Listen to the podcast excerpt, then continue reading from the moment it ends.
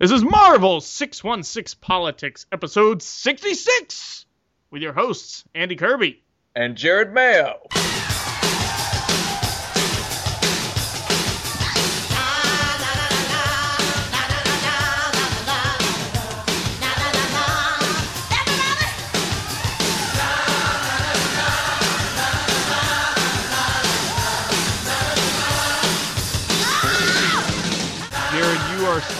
Particularly wonderful this evening.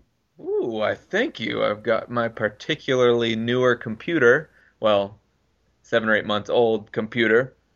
Um, doing Skype on that one instead of my older computer. well, well, good. Yes, it it does it does kind of come into my mind as why we were using the old computer the whole time with the with the defective sound card and everything, and a crazy microphone. Yeah, well, this this uh, recording is not over, so we'll find out how this goes. Okay, that's true. That's true. So, um, last episode I got two texts from two different people whom I didn't know actually listened to the podcast. What? Yeah, and they're not like famous people or anything, but now I need to be particularly careful what I say.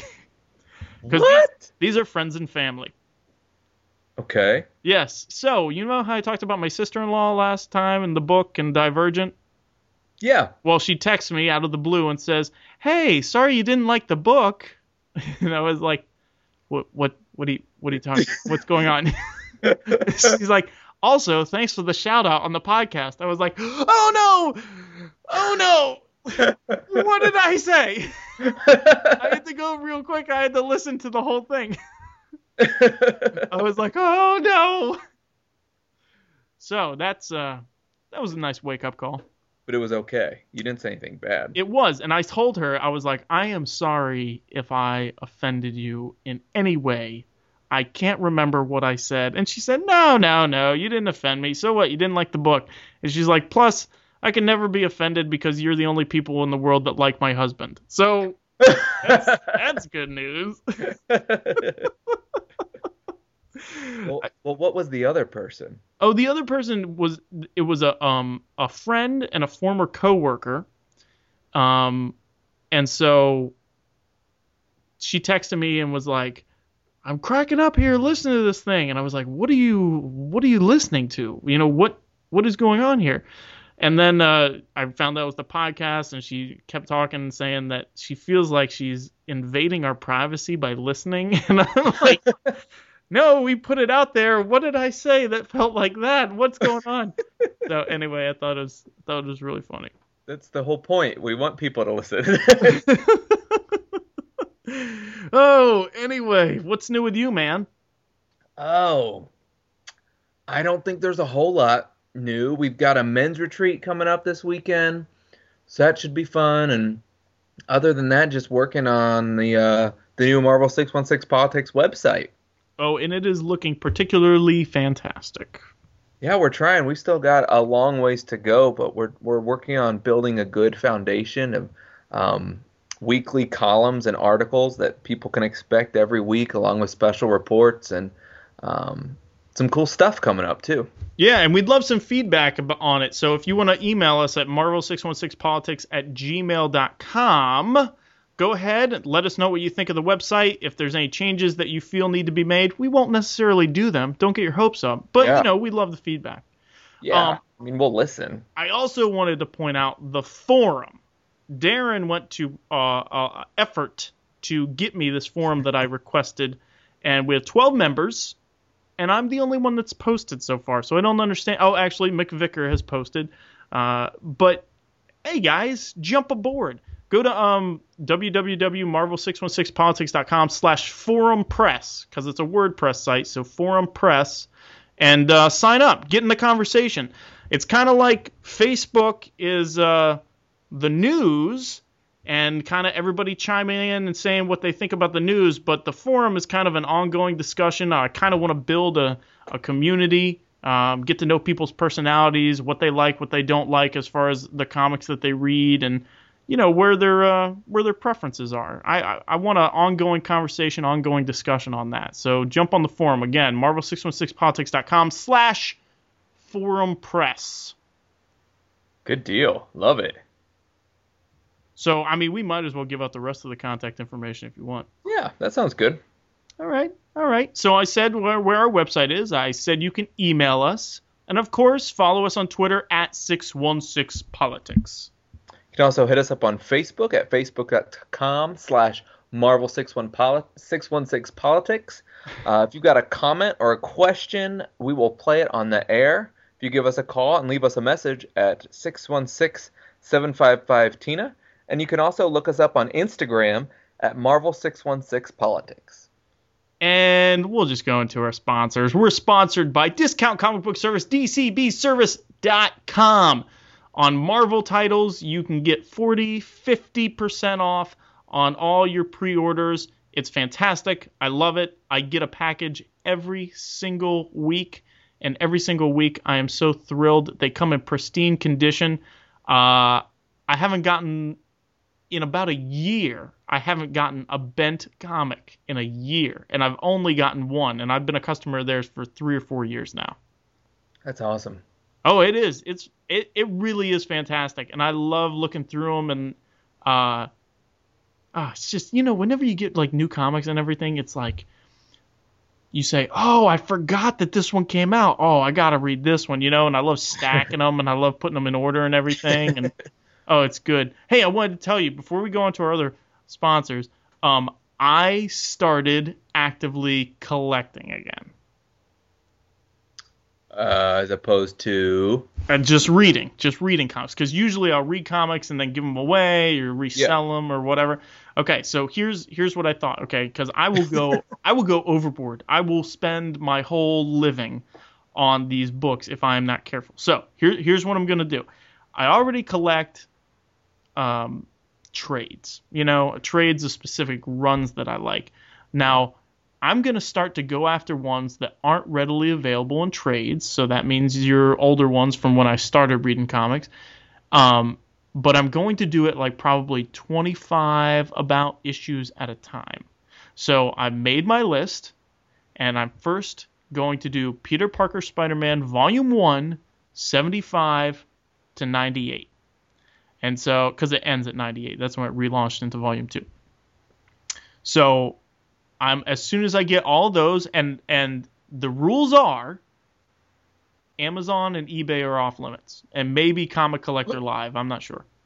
Why? Because that's too easy. Like I want to go into the used bookstore or I want to go into the comic book shops, the LCS and look in the you know the quarter bins or whatever and look through and really like do a treasure hunt type of thing to fill fill out my collection. So this is more about the experience than necessarily having everything. Right. Yep. Yep. Because I could go out and buy the whole run. I could. I could buy.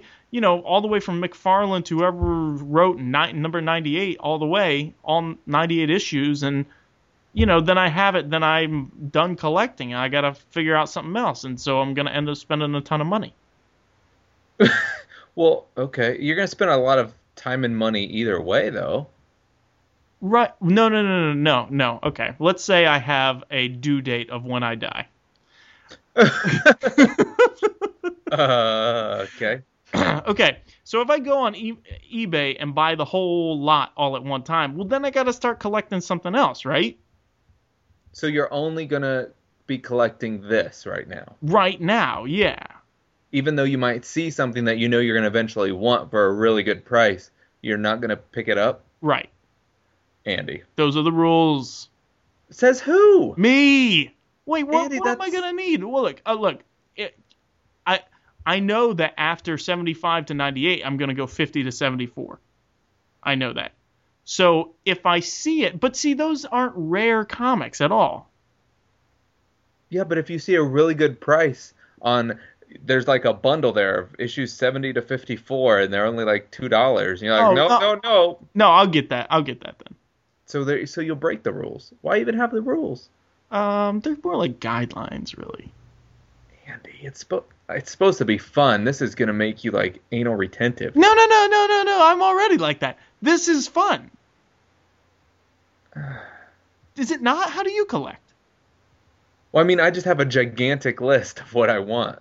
I don't just be like, all right, I just need Fantastic Four seven through eighteen. Yeah, but even when though I, when you go to when you go to cons and stuff, how do you how do you maintain your list? Like, how do you say, oh man, I know? Do you look it up? Do you have a spreadsheet? Do you have a printout? Do you have it all in your head? I have a printout. I have a I had it in my phone of everything that I had, and then when I switched phones, that didn't switch over, and I wasn't gonna go through and scan the barcodes on all my comics again because I was that was gonna be hours. Uh, so I typed up all my graphic novels on my computer, printed them out, so that way I know exactly what I have when I show up to make sure I don't buy the same thing over and over again. What do you mean you scan your barcodes? There was a there's a uh, there's a free app where you just you get your trade paperback and you scan the barcode and it comes up with the trade paperback and you can say whether you have it in your phone or not. I'd click I have it, and then when I go to the bookstore, I just go to that app and type in you know Fantastic Four to make sure oh I've got this one, this one, this one, this one. Dude, what is the name of that app? Uh, it's on my old phone. My my my book, maybe my book something. My my my book something. Got it.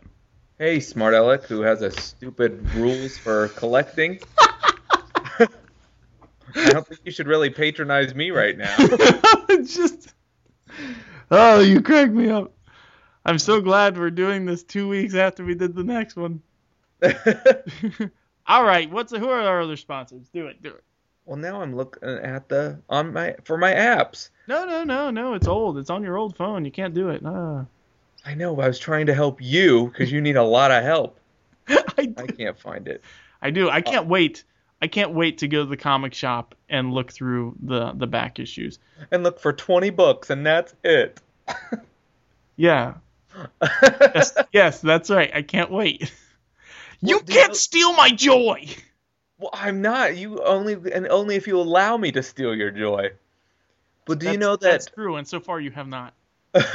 Marvel is going back and collecting a lot of their older series in epic volumes? They're called epic collections. In are they are they color? Yes, these Oh. are not essentials. Are they epic? They're epic. Which ones? I haven't seen these. What is it? Um, like oh no, no, like- I do know that. Like the like the age of uh like the Clone Saga epic ish uh volumes one through four. I, I mean, I don't know. Do you want to tell me or do you want me to tell you? Go go for it. Okay. All right. Um, like in June, they're doing Fantastic Four Epic Collection into the Time Stream, and that collects Fantastic Four 334 to 346, and the annuals that are around that time. And then in July, they'll do like the Thor Epic Collection, and it'll also be they're what they're trying to do is work on getting the back catalog into graphic novels. Well, see, when that happens, I'll buy those undoubtedly anyway. If it falls, if it's Spider-Man, I'll buy them. Well, that's what I was trying to say was you should check to see which Epic collections have already collected the Spider-Man issues and if that's close to what you're looking for. Um, okay. Do you know where I would look that up?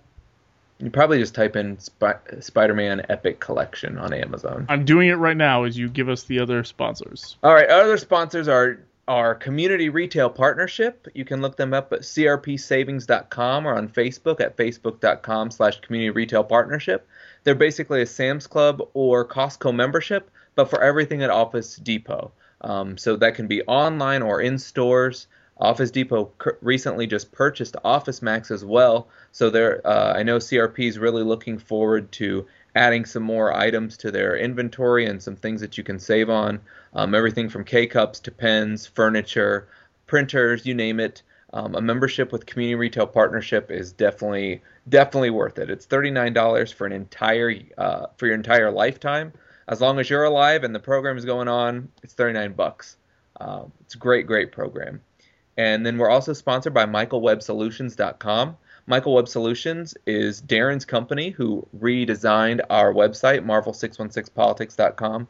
Uh, if you like the lookout of our website and you're looking to get some um, website work done, I would definitely tell you to look up michaelwebsolutions.com. They can help you out with all kinds of uh, things for your website, whether it's being designed or adding features, or you have questions like you know Andy wanted a forum. Uh, that's who we went with was michaelwebsolutions.com. Oh, okay. I see. I, I'm seeing this now. The- okay. It doesn't look like there's too many out there. No, no, it's just a like past six, seven months probably. Okay, so what I was talking about isn't even the Amazing Spider-Man, the complete Ben Reilly epic. That's not even what you're Yeah, talking different. about. That's not an epic collection. No. But these are awesome covers, man. Whew. I might. And isn't it nice to just have everything all there together? Yeah, it is. I know. Yeah, I'll have to think about it. Man, that's an awesome. Spider Carnage is so awesome. It is. Oh, epic. Okay, the complete Ben Reilly epic book three is what I'm looking at. Oh, it's, I'm gonna save this image. I'm gonna use it as the episode cover art. Oh, you don't even know what we might get into. Oh, that's true. Okay, so should we get into the movie report? Yeah, let's go for it. All right, here we go. Spider-Man, Spider-Man, friendly neighborhood Spider-Man. Well, the plan is ignored. Action is his reward to him. Life is a great big up. Whenever there's a hang up, you'll find Spider-Man. Okay, I was a nerd and I took notes during the movie. No, you didn't, Yeah, I did. Andy. I did. For real? For reals, yo. How do you do that? How or why? How? It's dark. On my phone. I dimmed You're it. supposed to have your phone out. I dimmed it so it didn't disrupt. Oh, you would have been that person. I would have kicked the back of your seat. I looked around. When we sat down, there was only uh, a mom and a son. And then, like, I look over my shoulder, and there's like a mom age person to my right, over my right shoulder, who has no child there. So I don't know what she was doing there, but I felt good that, you know, people want to see this movie. I don't know what she was doing there. She obviously shouldn't be seeing this movie. but who? That sounds very judging of me. I know. I don't know what she was doing there. I just was confused. I was like, "Where's that lady's child?" And I couldn't see anything, and she looked normal. Andy, what are you saying? yeah. Okay, so what did you think? I thought it was great. Okay, I didn't take notes during it, so I, my my review won't be as good as yours, I'm sure. How can you enjoy the movie while you're writing? I mean, there are not many notes. It's probably like ten notes. Oh my god! You have a good memory, though. Yeah, it is ten. No, I liked it. I I liked it a lot. Okay, what did you like? Give me more. Give me more. Well, I wasn't I wasn't sure. I know you like to talk a lot. I didn't want to keep talking. No, that's that's first of all, that's rude. Secondly, go for it. Rude coming from the guy who's like, "Hey guys, there's a single older lady in the theater. Everybody look and point at her. What's she doing here? The I did. I was told by my friend to quiet down about it. Everybody point and laugh at her. I was like, she doesn't have a son, and he's like, she has ears though. So My goodness. um, I like the storyline. I thought it was really good that it fleshed things out from the first movie. You know, the first movie was inevitably the you know the origin story and the death of Ben, Uncle Ben, and all that stuff had to be you know reestablished again. Um, so this one was kind of like Peter's adventure out from all that stuff. Um, so I really like that kind of just seeing more parts of his universe building on what had happened with Gwen and her dad in the first movie. I thought the the dynamic between Gwen and Peter was was awesome. It was just amazing. It was one of the best parts of the movie. It it just felt like a real um, high school college relationship. Like that's what it is. It's very up and down and up and down and dramatic. And I mean, you're not always saving the world, but it is very dramatic. And um, I like the growth that he experienced with Aunt May in their relationship. I thought that that built up very well. Uh, the action was great. The effects were so much better than the first one. Um, this was a it wasn't this movie to me wasn't like a love story or maybe a drama piece. It was very much an action story with with those elements in it. Um, just the fighting, the beating of the bad guy. I thought the introduction of Harry was great. I like how they brought him into the. I didn't care for how they ended it with him, but I liked how they brought him into it.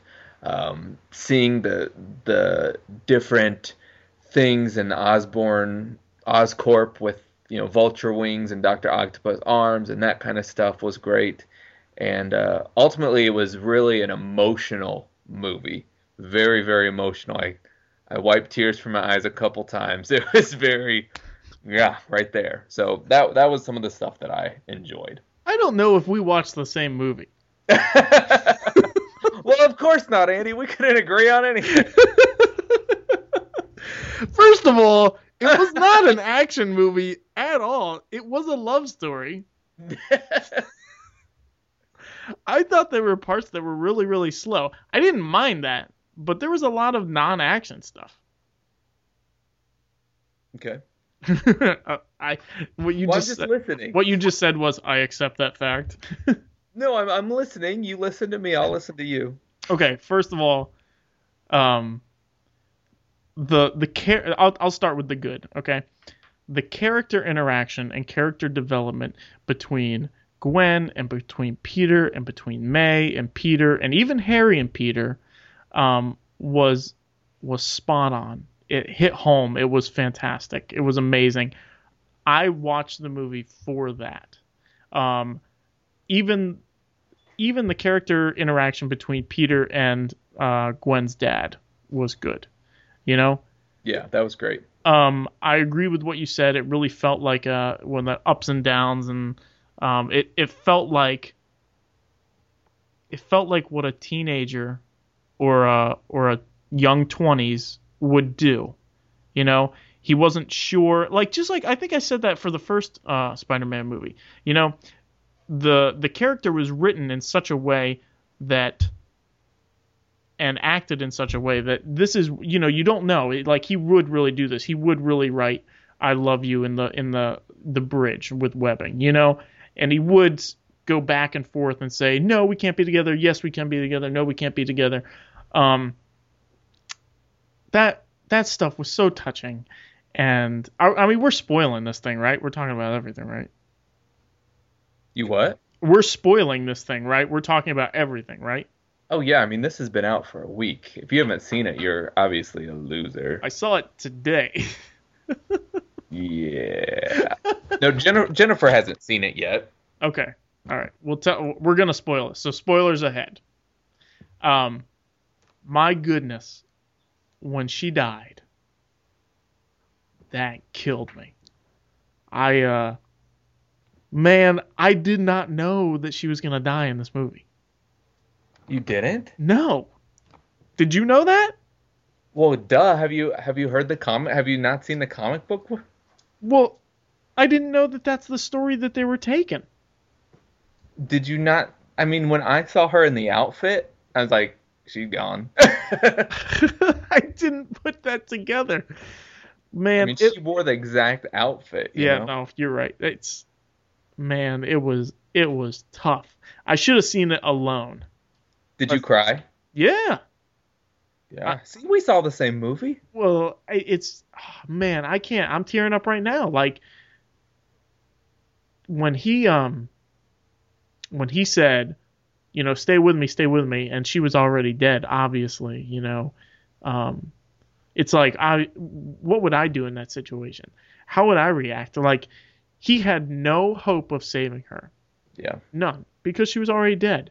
But he didn't realize it. He didn't, and uh, even even though he did, he did know that she was dead. He didn't realize that there was nothing they could do. And then you saw the onset of, like he had that denial, that panic, that denial, and then the onset of, um, you know, truth, acceptance of of, of what it was, and it was it was rough. It was rough to watch. Yeah, it. I think that I think you hit it on the head. Is like you know how would I react? And we all put our own because we were so connected to them. They were such real characters. you just put yourself into that position, and that's where the flood the flood works come in. Yeah, I uh I was like coming back to work. I was like, man, I gotta try to work after watching this thing. Like, oh my goodness gracious.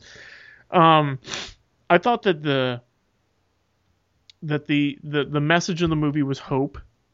Um, and the the theme of it was was hope and the worth of a person. You know, we go through and we see the worth and the value that Peter puts on Gwen, but we see the value that she puts on herself he we see the value of his word, the value of um, her dad to him. We see the value of Max Dillon as a person and how nobody valued him. We see the value of uh, you know how people are treated, the actual worth of of people um, dealing with feeling like they have no value um, because they were pushed away. Peter was pushed away. Harry was pushed away. I like that they had that common bond. To me, I've never put that together either. Like even in the comics, these unlikely friends, they're friends because both of them have been pushed away in some way and they didn't realize it, you know? Or I didn't realize it, but but I I, I don't know if they've ever said it in the comics. So I thought that was interesting. Um I like that they said they had the graduation speech at the end as well Mm, yeah. because I was sitting there thinking, man, I wish I could remember what she said because I now know that that was the whole theme of the whole movie. Whatever she said, you didn't write that down. You weren't writing the speech down word for word. no, man. um, and so when she recapped it, um, that it was hard, but I saw it. I I appreciated the the thing at the end with the kid too, even though that was kind of silly. I really did appreciate uh, that, just like I appreciated the scene in the first one where he's inspiring the kid to put on the mask to be strong. You know, and it truly is. I mean, Spider-Man is an inspiration. So It's funny. Um, when you said, "Are we doing spoilers?" I can't believe she died. Uh, Jennifer just walked in the room. great, great. she just gave me a look. Whoops. Well, Sorry, uh, Jennifer. so, what did you think about Jamie Foxx as Electro? Um, to me, Electro uh, seems like um, like from the comics, a very uneducated, uh, rough around the edges person. You know, they made this guy into uh, a sympathetic character. Um, but that's one thing I had too. He he truly is a sociopath. Like he has he has social issues for sure. But what was interesting is that Harry ha- is a sociopath also. And so the unlikely teaming up of the two, it made it a, a, a, a very interesting pair to compare and contrast to one another because both of them had um, sociopathic tendencies. You know, one he was talking to himself, he was playing two roles, uh, and the other he was so secluded. And I thought he used emotion, and it didn't show too many times, but there was one time where he got mad at Pete and then he hugged him. He was he was trying to fit into society, it seemed like, or trying to fit into a, a personal relationship through the use of emotion, but he didn't participate in it. He just displayed it, sort of. hmm So he wasn't a mature emotional character, which I, I don't know. I, I really found that very interesting. Like they didn't develop that a whole lot. The the negatives about the movie is are are basically like even though the acting was fantastic and the the dialogue was really good, the scripting and plotting was very very loose. And uh, if you compare the first two movies with Tobey Maguire to the first two movies that we have here, the first two movies with Tobey Maguire have a central theme and they have uh, running plot lines throughout. Um, and this one just seemed like, well, you know, we need to put some value on the friendship that they had. So they're best friends, even though you've never seen them before. So we're going to introduce a best friend. It's very difficult to introduce a best, best friend that somebody has uh, an investment in to an audience where they have no previous history. You know, it's like, oh, we used to hang out a long Yeah. time ago. Don't you remember? Now, audience, put some value on this friendship, just like you know Parker. that- That's asking the audience to act instead of um, Andrew Garfield. You know, hmm so that's that was very that was hard. Um, that was hard to see. Um, every time Harry showed up, it was just like an info dump. It was like, okay, well, here's background information. Here's how you know stuff that you audience missed. Um, except when he's talking to Peter when they're throwing the rocks. You know, that was the only good. Even when when Harry's talking to Spider-Man, it still was it was not good. Um, what did you think about the the actor that played him, and and actually the the scripting and plotting with him? Yeah, I think the Green Goblin was probably the probably the weakest part of it. Uh, I really liked how he was a weirdo, and he, he, I mean, not that he just showed up. I, I, I give you that point.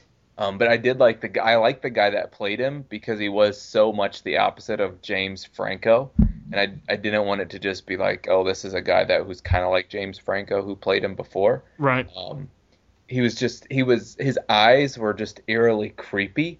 Yeah. Um, but the how he became Green Goblin and then just oh Spider-Man defeat Electro and then he just conveniently shows up as the Green Goblin with really little to no explanation. Um, just out of the blue, just oh there he is, good timing. I thought that was pretty poor and very rushed. Yeah, I thought so too.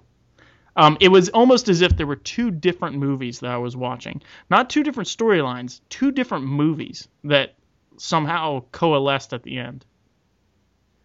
I, I'll give you that. I got Yeah. that. I mean, there was one that even even Electro didn't seem to totally fit into the the story that the the the movie that I was enjoying. The movie that I was enjoying was exploring the relationship between Gwen and Peter with the backdrop of Spider-Man. And uh you know his promise and the responsibility that he has the responsibility that he has when he has to set aside his own you know his own desires. Um, it makes sense to me that he's going back and forth over those things. Um, that was very similar to the first three movies, the first two specifically, um, that with Tobey Maguire. And so I know they had to do a little bit different, but this one, even though Spider-Man always has to deal with that, and that tragedy has shaped his life, this one had way better chemistry. You know, these two individuals have way better chemistry than Tobey Maguire and anyone I can assume, except for that that horse that he played with in what was that movie, Seabiscuit? What? It's like, are you calling Mary Jane a horse? No, no, no. I I know of people that have, but uh, No, I think the chemistry. You're right. Absolutely better than uh, what's her name, Kirsten Dunst. yeah, yeah. I think that she would be okay, but in in some roles, but not not as a as a Mary Jane. I don't think that was. So there was weird weird plot lines introduced. You know, it was kind of like uh, things that just didn't make sense, but to move the like plot devices that that okay, well we have to make a team. Oh well, Harry's sick. Oh well, we used to be best friends. Oh well, you know. The, the thing about the parents like Oscorp uh, an, army they're selling this stuff to an army. Like all this stuff kept flying out of left field and it was like what what are we doing here? What story are we trying to tell here you know? And so it made it seem like this was more they were they were telling an awesome strong story with Gwen and Peter and then and obviously some villain and it just happened to be Electro at this point. But then they were telling the story for to set up a whole franchise and expanded universe that that's not that's not why I'm going to the movie I, I can I can appreciate an Easter egg here and there but don't tell me about all this other stuff that has no nothing to do with the movie I'm watching. But I don't think it really took up a bunch of time. But it didn't make sense. It wasn't strongly written. But I don't think the I don't think the mom in to to your right really cared. You That's know, pro- because she wasn't really looking for anything more. It was just kind of, oh, it's a sciency place, and then people that understood were like, oh, sweet. did you notice? Did you notice that there there were two things in the trailer specifically that didn't show up in the movie? Like, Well, okay, you know that it's in every trailer I've seen where he's like, Oscorp had me under surveillance, and he's like, isn't that the question of the day? Right? That wasn't in the movie. oh. Didn't Wow. realize that. What'd you say? I didn't realize that. No, what, what, you know, what are we doing here? And then I forget the other one. Uh, but it got, it got toward the end where I was like, oh yeah, no, I know the other one where he's like, what about Peter Parker? And uh, the dad's like, not everyone in this story has a happy ending. right? Okay. Isn't that that is exactly how the trailer is? I haven't watched the trailer for a long time. You tried out and you said you watched the trailer. Yeah, I said I haven't watched it for a long time. Anyway, those two things weren't in the movie. I don't understand. And so like that means I don't they, understand. they released the trailer before they finished editing the movie, which happens very often, but it's kind of like, you know, if it's in the trailer, then it's kind of central to the plot, I would think. Apparently not. And it's also weird to me that they casted Paul Giamatti to play in the movie for like 5 minutes. Yeah, the Rhino was very, very poor. Well, I didn't even think that. I was just thinking, oh, yep, here's another thing that they're just trying to set up for another movie, and it has nothing to do with like why is Paul Giamatti, who is a is a very good actor, just a crazy yelling Russian guy, you know? And then he's in the suit for like five minutes, you know, three minutes at the end. Uh, he again was a plot device, something that Spider-Man had to go take care of when he got his hope back after Gwen died. You know, it's like well, how do you want them to show that? I don't think that you have to use. Well, that's a good question.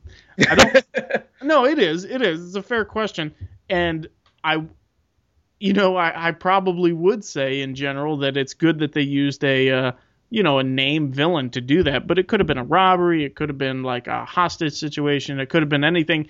But it's kind of like they're using. They're not telling me the story of this movie. They're telling me the story of the next movie. They're like, hey, stay tuned the whole time. They're trying to sell me something. I just didn't like that. I think it's a matter of perspective because you could really kind of say that it, this is the last movie. There's no Spider-Man three, the way that it wrapped up and ended. No, we know it's greenlit for two more movies and then two spin-offs. We we know that, but I'm saying it stands alone just fine. Um, yes, yeah. So I mean, you're Oh, saying what a that downer though, man. If it stood alone, it'd be oh, it's, it's terrible. No, not at all. It was a great movie. It was better than the first one and all the Tobey Maguire ones. No, see, I think that I enjoyed most of this movie more than the first one, but I don't think it was a better movie. I think that the other one was a was a better movie. Why? Um, it was it had a stronger plot and it, ha- it was more cohesive. Well, yeah, because this one is expanding. Well, that's true, but that's not necessarily what is uh what's what's taking away from the quality of the film. I just think That's it was what you just said was that it was there's too much going on because they're trying to set up other things. no, no, that that it's expanding. that's that's different. Okay, you just define the terms and we'll go with whatever you want. this and okay, all right, okay. Two more things. Two more. well, get your notepad out. No, I haven't. I've been crossing. the, the CGI fire was awful. okay, I didn't like how they treated the audience. Like, don't don't say, "Hey, we're we know you're gonna ask about this, so we're just gonna tell you in the weirdest possible way." So, yes, we all know everybody's going to ask, "How come Spider-Man wasn't electrocuted?" Well, during a newscast, we'll let you know, "Hey, his suit's probably rubber. That's what I'm guessing, or it's neoprene. That's what I would do." What is with that? That was a weird, weird thing, right? Did it catch you off guard? I was just like, oh, I'm glad they explained that. Oh, well, how how else would you want that to be answered? I would love for for Peter to tell Gwen that or something. instead of and, and you know if she said hey how come you know how come you didn't get electrocuted he'd be like i don't know oh uh, maybe it has to do with the you know i used neoprene when i when i did the suit or whatever you know that would be more organic than a new like taking the focus off of what is going on in the scene and that's peter recovering and going to the television screen where two people it's not just like a montage of people saying stuff but it's like here's the message we want you to get from this news report that spider-man's suit is made of rubber or neoprene now back to spider-man uh, recovering it just took me way out of the picture I okay. okay That that's what it did for you. You know, I can't argue that. okay and what is with the crazy rap music the are you getting some feedback are you hearing No, are you? Yeah. Okay. I'm good, I think. What is with the crazy rap music in the background when uh when uh when Electro is trying to figure out what's going on and uh he's saying, "Oh, he lied to me," but it's all to like a a beat. What is with that? That's probably because it's Jamie Foxx and he demanded that. if I'm going to be in this movie, I need a soundtrack that has a beat and it's whispering to me. Did you notice that? Oh, absolutely. That was very off-putting. Now, my buddy said that the mu- the music in this movie was like a different was a was another character. Um, I don't know if I would go so far as to say that, but that part was weird. But also, it had like I liked how they used uh, most of the music in it. Um, but when Spider-Man says, "Oh, I love this song," when he's fighting Electro in the power plant, that tells me that the characters are hearing what I'm hearing. And I, I mean, I know there's like resonance frequencies and everything when uh, things vibrate or when electricity goes through a circuit or something like that. But that that that line that was terrible. I didn't even pick that pick up on that. Yeah, when he, when he's fighting in it and he's like lighting up the different pylons and everything, and then he gets thrown against something. He's like, "Oh, I love this song." It was Yeah, it was because he was playing a song with the pylons. right. I know. What? Okay, so what are you being sassy about? Why was he? Why in the world would you have that? Why would the director say, "Okay, well, I need you to say this because he's going to be playing music as you're fighting"? No, Electro was yeah, Electro was playing the audibly heard music. I know. I'm saying that's a poor choice to have in the movie. Not Oh. did it happen. Okay. You didn't I think you you didn't think that was stupid? Well, I didn't care for Electro at all. Oh, we haven't even gotten there. Okay, tell me, tell me. No, that's why I was asking you what you thought about Jamie Foxx's portrayal of Electro, and also like, how do you do you feel like it was Electro from the comic books, or just a character invented that could control electricity for the movie? Oh, I think it's it's more. Um, have you been reading Avenging Spider-Man or Superior Spider-Man Team Up? Mm-mm. There's Sun Girl or Solar Girl or something like that. That's more who this character is. Yeah, it, it's not Electro from the comics at all. So, did you see any resemblance between Max Dillon and this guy? Uh, no, I didn't actually. But I didn't really expect to though. Okay. Did you see any? No, no, not at all. This was this was more like the ultimate version of of Electro. Oh, that's true. I had forgotten about the ultimate version of Electro. Yeah, that's true. Now I don't know. I don't know him as well. I haven't read him in, in uh, since uh, Ultimate Six, so that's a long time ago. Same here. I think that's a that was like in college. I think that I think that yeah that that was 2003 or something like that. So yeah. um, anything else about the movie? I mean, you you haven't said too much. No, I gave I gave all the stuff that I loved about it, how I thought it was an action movie, and you didn't. And no, I thought it was uh I still think it was better than the first one, but uh, that's my story. I'm sticking to it. okay. Um, wait a minute. Jennifer hasn't seen it. No, I went by myself Why? because matinees are half price, and I work from home. oh, oh, okay. I thought you were. The, I thought you saw it that night. no, I only do that for the Marvel made movies. Oh, I see. movies, I Hey, have wait, to see let's those. let's talk about that for a second. Why in the world did Sony have an X Men trailer or thing? At, I don't understand that. That was it was something between like the directors or the producers. Like if if Sony or Fox was gonna release one of the producers to work on the other movie, it came with this the the string of you have to play the X Men after the end of it, and that's how that came about. Ah, oh, that's that was that was very out of place. I mean, it would have been better if it was like a you have to play the trailer twice or something type thing.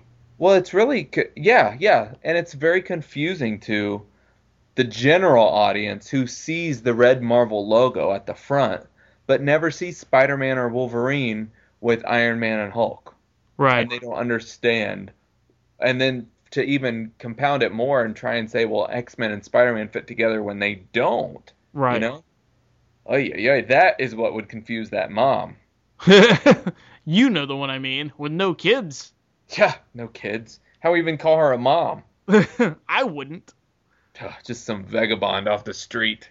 Well, man, I gotta say, like, I when Jackie sees it, I don't know if I can. I don't know if I'll be able to watch the whole thing. Like that really tore me up. when she passed away. Yeah, Yeah, it was hard. it, was, hard. it was really rough on me because I mean, Spider-Man Blue is one of my favorite comics, and I haven't. To, to be honest with you, I have not gotten up the nerve to read the death of Gwen Stacy yet. Hmm, the original one. Yeah, because I know it's gonna kill me. And also the other way too. If it doesn't kill me, then I I I'm afraid that I am going to take away um because I, I I'm really gonna have to read from Spider-Man one all the way to when she dies. Because then I can actually see the relationship. Because if it's if the if the impact on me is not based on um, if I just read that one comic, then I have no history. It's only been like hearsay and flashbacks and retcons and stuff like that. So I don't fully grasp their relationship, you know? So if that's the case, then if I don't have a strong enough emotional reaction or if it doesn't make a big enough impact, you only get a first impression one time. Yeah. So like it's gonna ruin it for me. Like I, I have an idea of how their relationship is, but if it turns out that it doesn't really matter, oh yeah, she died, um, to me the reader, then that's gonna color my going forward of how I think of their relationship forever. Yeah, I think you just got to work on separating it. You know, they're two different universes. Well, no, that's what I'm. Uh, no, I mean in the comics. If it's different than what you thought it was. Well, if I read it and say, "Oh, well, that wasn't that touching of a comic. That didn't really get to me at all," then then going forward, I'll be like, "Well, why was that even a defining moment? The character who I thought was defined by these things, it doesn't really even matter." But that's because I haven't read issue 1 through whatever when she died because I don't have the backstory, I don't have the richness of what they went through and I haven't seen the relationship at all. Yeah, it's uh, it's probably almost better that you don't, you know, go back there because the writing is just so different. you know. Yeah, I'm sure, but I mean the people's relationships aren't. Yeah. So anyway, uh, should we should we touch on Agents of Shield at all? Why wouldn't we touch on Agents of Shield? Okay, where how many how many episodes are out? Do we know? Uh, 25, I believe. Oh, Oh wait, are you even done? I have seen uh, episodes one through twenty. Oh, then we can't talk about Agents of Shield. Okay, okay. I know that Ward is a bad guy, and I know that Victoria Hand, who I thought it was amazing that she was even on the show. I had no idea that she was on the show. she got killed. I was like, no, no way. Um, that her character is so awesome. She doesn't even like that show doesn't even begin to describe how amazing her character is. yeah, it was pretty sweet that she was there. Yeah, and if she really stays dead, don't tell me. If she really stays dead, it's gonna be a waste of an awesome character. That's what I say. And there's one episode left. Okay. In the first season? Yeah, it's not been renewed yet. Really?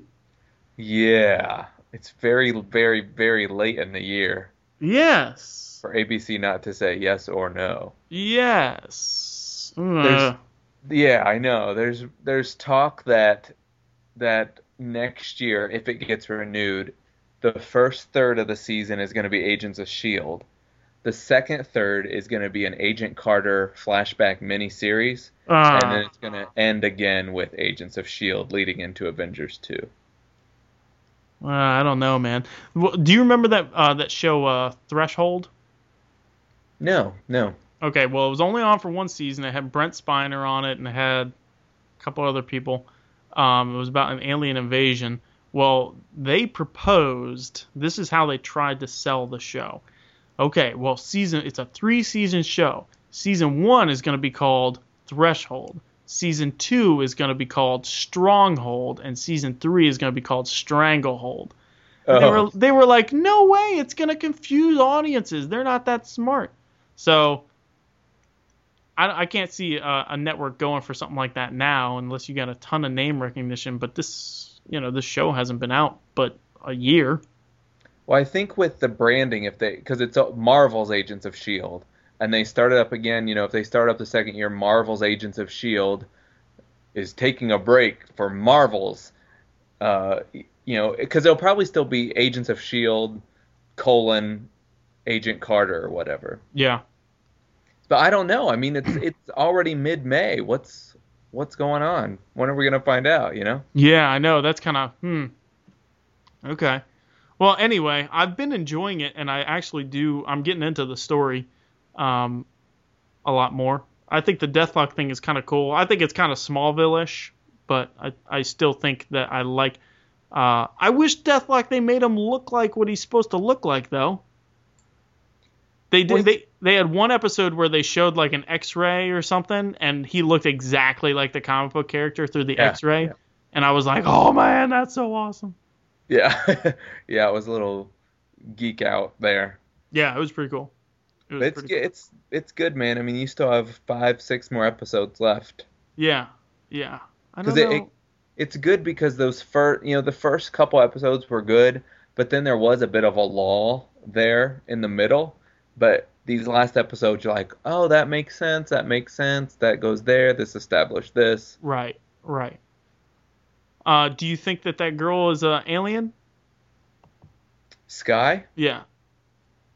I can't tell you. I know a little bit more than what you know. Oh, okay. All right, all right. Fair enough. All right. Well, then I'm done. I'm done on Agents of Shield. I mean, uh, you just need to be up to date next time. I thought that I was. I didn't know there were more. Don't penalize me.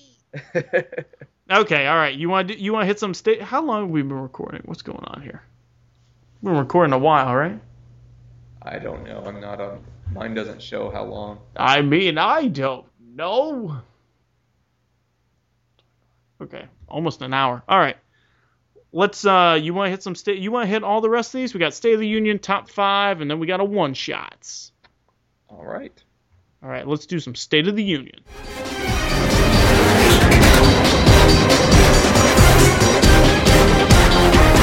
the state of our union. All right, State of the Union, we are going to talk on some news and give our opinions about this. And this should actually go pretty quickly, so we'll have time for everything. All right, first up, Sam Humphries signed an exclusive contract with Marvel. Thoughts, Jared Mayo? Oh gosh, why? You know, Why? that was my initial reaction as well, but uh, I actually started enjoying his X Force. Shut your face. Yeah, I did. No. Yeah. It was panned by everyone. What what did you enjoy about it? Eh, I I can't remember. All I know is I started thinking to myself, I actually like this better than Cable on X Force. It was his he did he was doing Uncanny, right? What? Yeah. Whoa. Now I haven't read any Avengers AI because that seems like a waste of paper. I read the first one and I was like, oh my goodness, why are we doing this? Um, but you know, I have a glimmer of hope. I'll give it a try. I don't know what he's writing though. Do we know what he's writing? No, we just know that he's. Ex- oh yeah, yeah, yeah. He's writing Star Lord. Oh, right, right, right, right, right. I'll give it a go. Why not? That seems more up his alley, more of a cosmic, off the wall type of thing. Well, I mean, his, his big thing that he's known for is that independent comic by Image. I was wondering if you were gonna bring that up.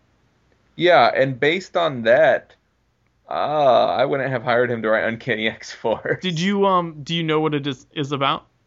I know what it's about. I forget what it's called. Okay, our love is real. Yes, there we go. and it was a single issue. It was a one shot. Um, and it's about this guy. It has to do with uh, interspecies love. Yeah, I mean, it's basically where our country's going. right, right. so, actually, that is something they touch on in the book. Um, and you read it? Um, I, I I heard some very in depth reviews, and I did not pick it up. No. All right, good save. Remember, people know you are listening. Right. Okay. Well, anyway, it's supposed to be a metaphor of homosexuality and hyperbole and um, kind of the sky is falling type of thing. And uh, anyway, anyway, he didn't he write something before that though. He wrote for Marvel. He wrote kind of in the Ultimate Universe, right? Yeah, he wrote Ultimates presents Ultimate Comics Ultimates. Ugh, right. And he was after Hickman, I believe, right? I didn't read it. I don't read Ultimate stuff. Yeah. I didn't. I haven't read any of the Ultimates. Uh, Just the first couple years, it was pretty good. well, Spider Man's been solid. I gave up on it probably after issue 60, 65. I went back. I gave up on it too, but then I went back after uh, I moved back to Louisiana. So, and I reread everything. Um, hey, what new number ones were announced? You have news on this one. Oh, um, Rocket Raccoon, Spider Man 2099, Storm, Star Lord. Think those are the four. Did you ones. say Storm? What? Shut your mouth. what What are you feeling? Do you have trepidation? Are you just super excited? What, what's going on with you? Oh no, I've, Greg Pak is writing it, and I've I've hung on every word of every interview he's done. He's done about four or five, and the stuff that he says is all like, okay, I'm totally behind you. This is gonna be great. He wants to keep the mohawk. That's the only thing that kind of stinks. But other than that, I cannot wait for this. Well, I'm gonna have to, but I'm excited. All right, well, we'll have to do a one shot segment where we talk about it then. Yeah, it's coming out in July. It's 40% off on DCB service. I already checked it out. I was like, two bucks. That's awesome. uh, the art it the art is an basically he's an unknown guy. He's done a couple smaller things, but nothing that I think people would really recognize. But his art is really, really it's beautiful, and and he's gonna take Storm to places she's not been before, and and threats that the X Men might not take, and um, there's gonna be characters from her past, current characters, and new characters, and uh, she's gonna be it's gonna be awesome. I'm gonna get it's gonna be number one. Is number one. you All better right. get it. Oh, I, yeah, undoubtedly I'll buy it. Yes. Well, I believe undoubtedly you were gonna vote for her too, and that didn't happen. No, no, that was a communication misunderstanding. We already established this. We also have a poll on our website, marvel616politics.com, where you can vote for which number one you're most excited about. okay. Uh, it's not that one, I can tell you. Well, Storm is winning. Yeah, because they're excited for you. No, the people on our site they know they tell me how dumb I am. Listen, the body politic does not like Storm. Well, she's it's 16 votes. She's winning. Okay. All right, Alan Davis writing and drawing a Savage Hulk story. Boring. Okay. Right. What about you? Nope, I don't care either. I'll still, I'll still read it, but mm. I'll still read it, but I won't be happy about it. uh, didn't he? Wasn't he doing the Cornell's Wolverine? Mm-hmm. Uh, I might not read it. I don't know. I I don't know. He's just I I like his older stuff. I think Sure. I almost met him at a con, and then I saw him and how he was talking to other people, and I was like, ah, no, that's all right. What do you mean? I don't. I do. All right. First of all, I don't want to talk bad about the guy if I don't know for sure that it was him. I'm We'll pretty talk to later then. okay. I'm pretty sure it was him, and he just seemed he seemed like he didn't want to be there. But a lot of people who I met at cons didn't want to be there. So Yeah, that makes sense. I bet it's a I bet it's a long time, you know, sitting for eight or nine hours. oh yeah, Every, Just- yeah, two or three days. Yeah. Yeah, and I mean, you see these hundreds of people, and they're basically probably all saying similar Yeah. things. Oh, I'll tell you right now, Brent Spiner had no interest in talking to me at all. Either Michael Dorn. And I even thanked him. I said, I know you've been doing this a long time. I really appreciate you coming out. Uh huh. Right. I was like, okay. Okay. And then Lou Ferrigno wasn't too happy either, but I don't think he could hear me. So, oh, really? He seems like such a nice guy. yeah. Yeah. He, he wasn't interested in what I had to say. So do you meet these guys and like give them your opinions on everything? Do you mean, am I myself? Yeah, you're not just like, oh, hello. I no, for I just off." I just I feel like they're sacrificing and I want to express appreciation. But I don't go into a long-winded thing. I'm just like, "Hey, thank you for coming out here. It means a lot to a lot of people." And they're like, "Whatever." You know who so- I did meet who was awesome? Uh Greg Horn was awesome. Okay? Okay. Uh Ethan Van Sciver was awesome. He He's really my Facebook friend. he really cared about being there.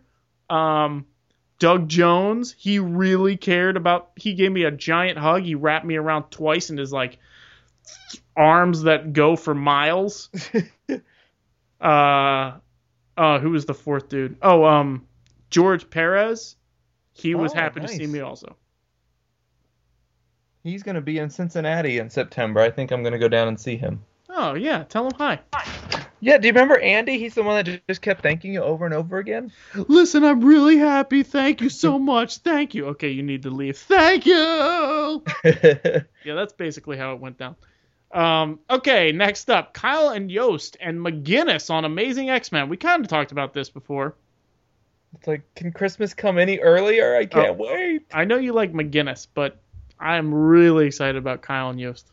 Dude, I love Kyle and Yost. I don't know why they haven't done a book together in quite some time, right? Since uh, since X Force. Yeah, they should write every Marvel movie, comic, and cartoon. All of them. Oh, They're so good. okay. Do you know Yost is writing Thor 3? No, uh. Yeah.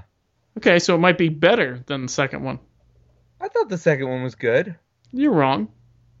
You're wrong. Your Okay. mom's wrong. Uh-oh, she's probably listening. no. okay. Uh, I mean, I am looking forward to that because that title so far has not been good. It's not been fun. But you know what has been a surprising disappointment was New Warriors by Yost. Surprising disappointment. what? You didn't think it was going to be a disappointment? It's written by Yost. I thought it was fa- going to be fantastic. Oh, and you don't like it? No. I don't know what I'm going to do. What don't you like? I don't know. Maybe it's the maybe I'm not totally familiar with the characters. I don't know. I got familiar with these characters during Civil War. It's just I don't know. Well, then, if you don't know, It's then not I agree together. it sucks. I'm gonna keep trying until the first story arc is done, at least. Um, all right, Marvel's Avengers Station. Have you heard of this thing? Yeah, I was kind of surprised you put it on as big news. Is it not? I've only heard about it in one place. Okay, lay it on me. What is it? No, it's it seems like it's gonna be like almost.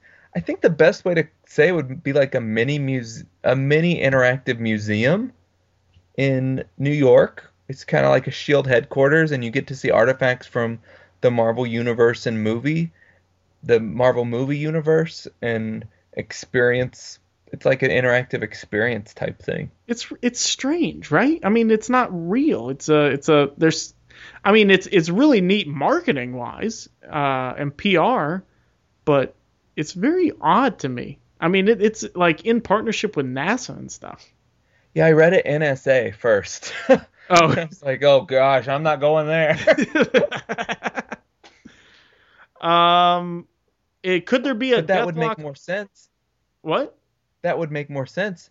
Marvel and NSA team up to bring you a shield thing. You know, they're yeah, that spying would, on that would make more sense. Yes.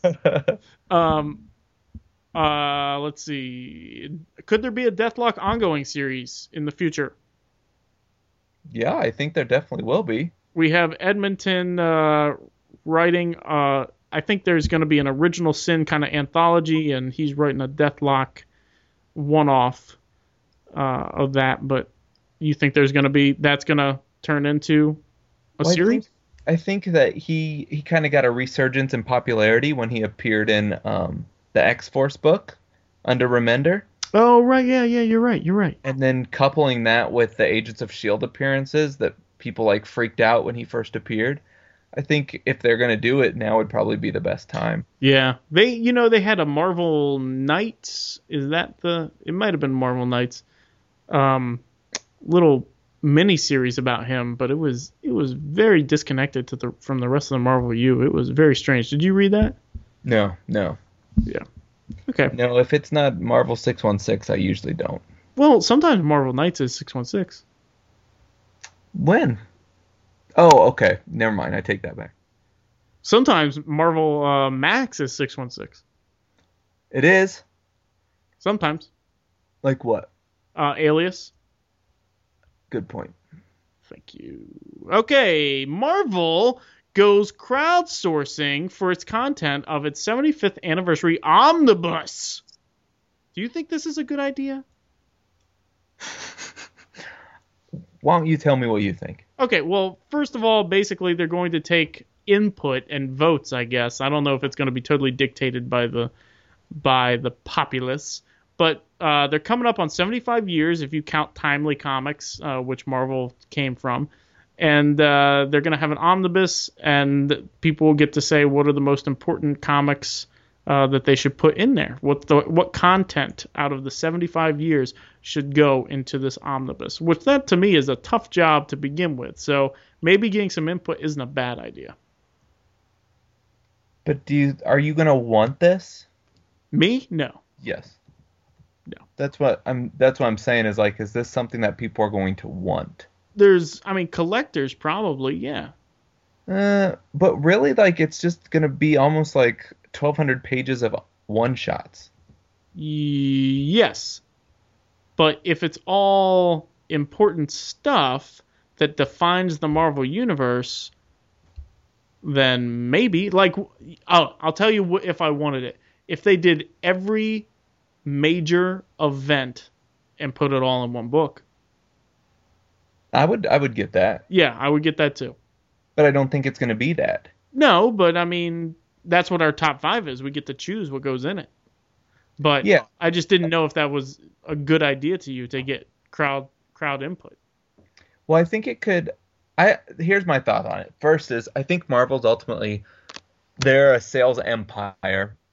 They're not the little company they used to be, and so they're they're going to control these results. You know, they're Sure. ultimately going to pick what's in it. You mean like Survivor's rigged? Survivor's not rigged. Oh, okay. You don't even watch Survivor. I just, I just felt like pressing your buttons. Well, you can't because I know more than you. All right, fair enough. um, I think. I mean, I think that you know we could all vote on a million different things, and even if they won, you know, how do we know that that's what really won? Marvel's going to tell us whatever the heck they want to tell us, you know. Um, but I think it would be really cool if enough people got together and all voted for like some random like Moon Knight 53 from 1988, you know. I doubt Moon Knight ever got to issue 53. She-Hulk, sensational She-Hulk, you know, 53 or something. no, Insectors or whatever that is. You know, some of these one-off comics that Marvel did that have nothing to do with the 616. yeah, like when they put out the Bucky O'Hare series. you know, stuff like that. I think would be fun just to totally blow it. You know, isn't there? Didn't Paul Tobin do a series about um, uh, Patsy Walker and some uh, some models and stuff? oh, Models Inc. Yeah, yeah. Put some of that in there. I mean, that's Yeah. history, right? Or the what was the Bill Jemas stuff? that he put out while we were in college. The Marvel. Do you remember that? No. Oh yes, yes, yes, yes, yes. I do. I do. Like that kind of stuff and let's let's show the real true history of Marvel. Let's not forget some of this good stuff. but I'm afraid it's just gonna it's gonna be 1,200 pages, so it's gonna be huge. Right. It's unreadable. The, exactly. That's what I'm saying. It's going to be more like, look, it's on my shelf, but I'm never going to open that up and go down and sit downstairs and try and read that. Right. Right. It's more for And- posterity, I would think. Well, but th- that's so. If it is though, are people going to buy it? Oh, people, yeah, yeah. There's there's an audience for it, I'm sure, and they'll probably run out. Like they'll have to do a second printing and everything because they won't print enough because they're just guessing how many people would actually want this thing. It's more about the PR that it's going out there and it's going to print. Yeah. I just don't want it. I don't want this thing. I just don't want a bunch of random issues. I see. I don't know if I agree that I wouldn't want that. Like, if I had the time to go back and read uh, issues from the past, which I don't, um, if I had the time to do that, it might really be interesting to me because I could get a feel of how comics have changed, and if it's like super landmark issues, then uh, it might be worth it. Well, yeah, I mean, I think amazing, like Amazing Fantasy 15 will be in there, and Iron Man 1, and Avengers 1, Uncanny X Men 1, and that stuff. But when I'm reading a trade after Uncanny X Men 1, I want to read Uncanny X Men 2, not, uh, you know, Black Cat and her friends, issue 8 or something, you know? I don't want to read Devil Dinosaur and Moon Boy. Oh yeah. Does that make sense? Oh no, I no, I know what you're saying. Yes. Like, oh, amazing! Uncle Ben just died, and turn the page. Oh, it's the Civil War. You know what? No, I know. All right. Well, let's let's hit our top five. I'm very interested what you would put in there.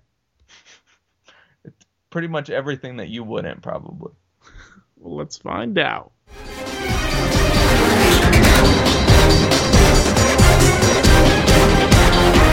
Top 5.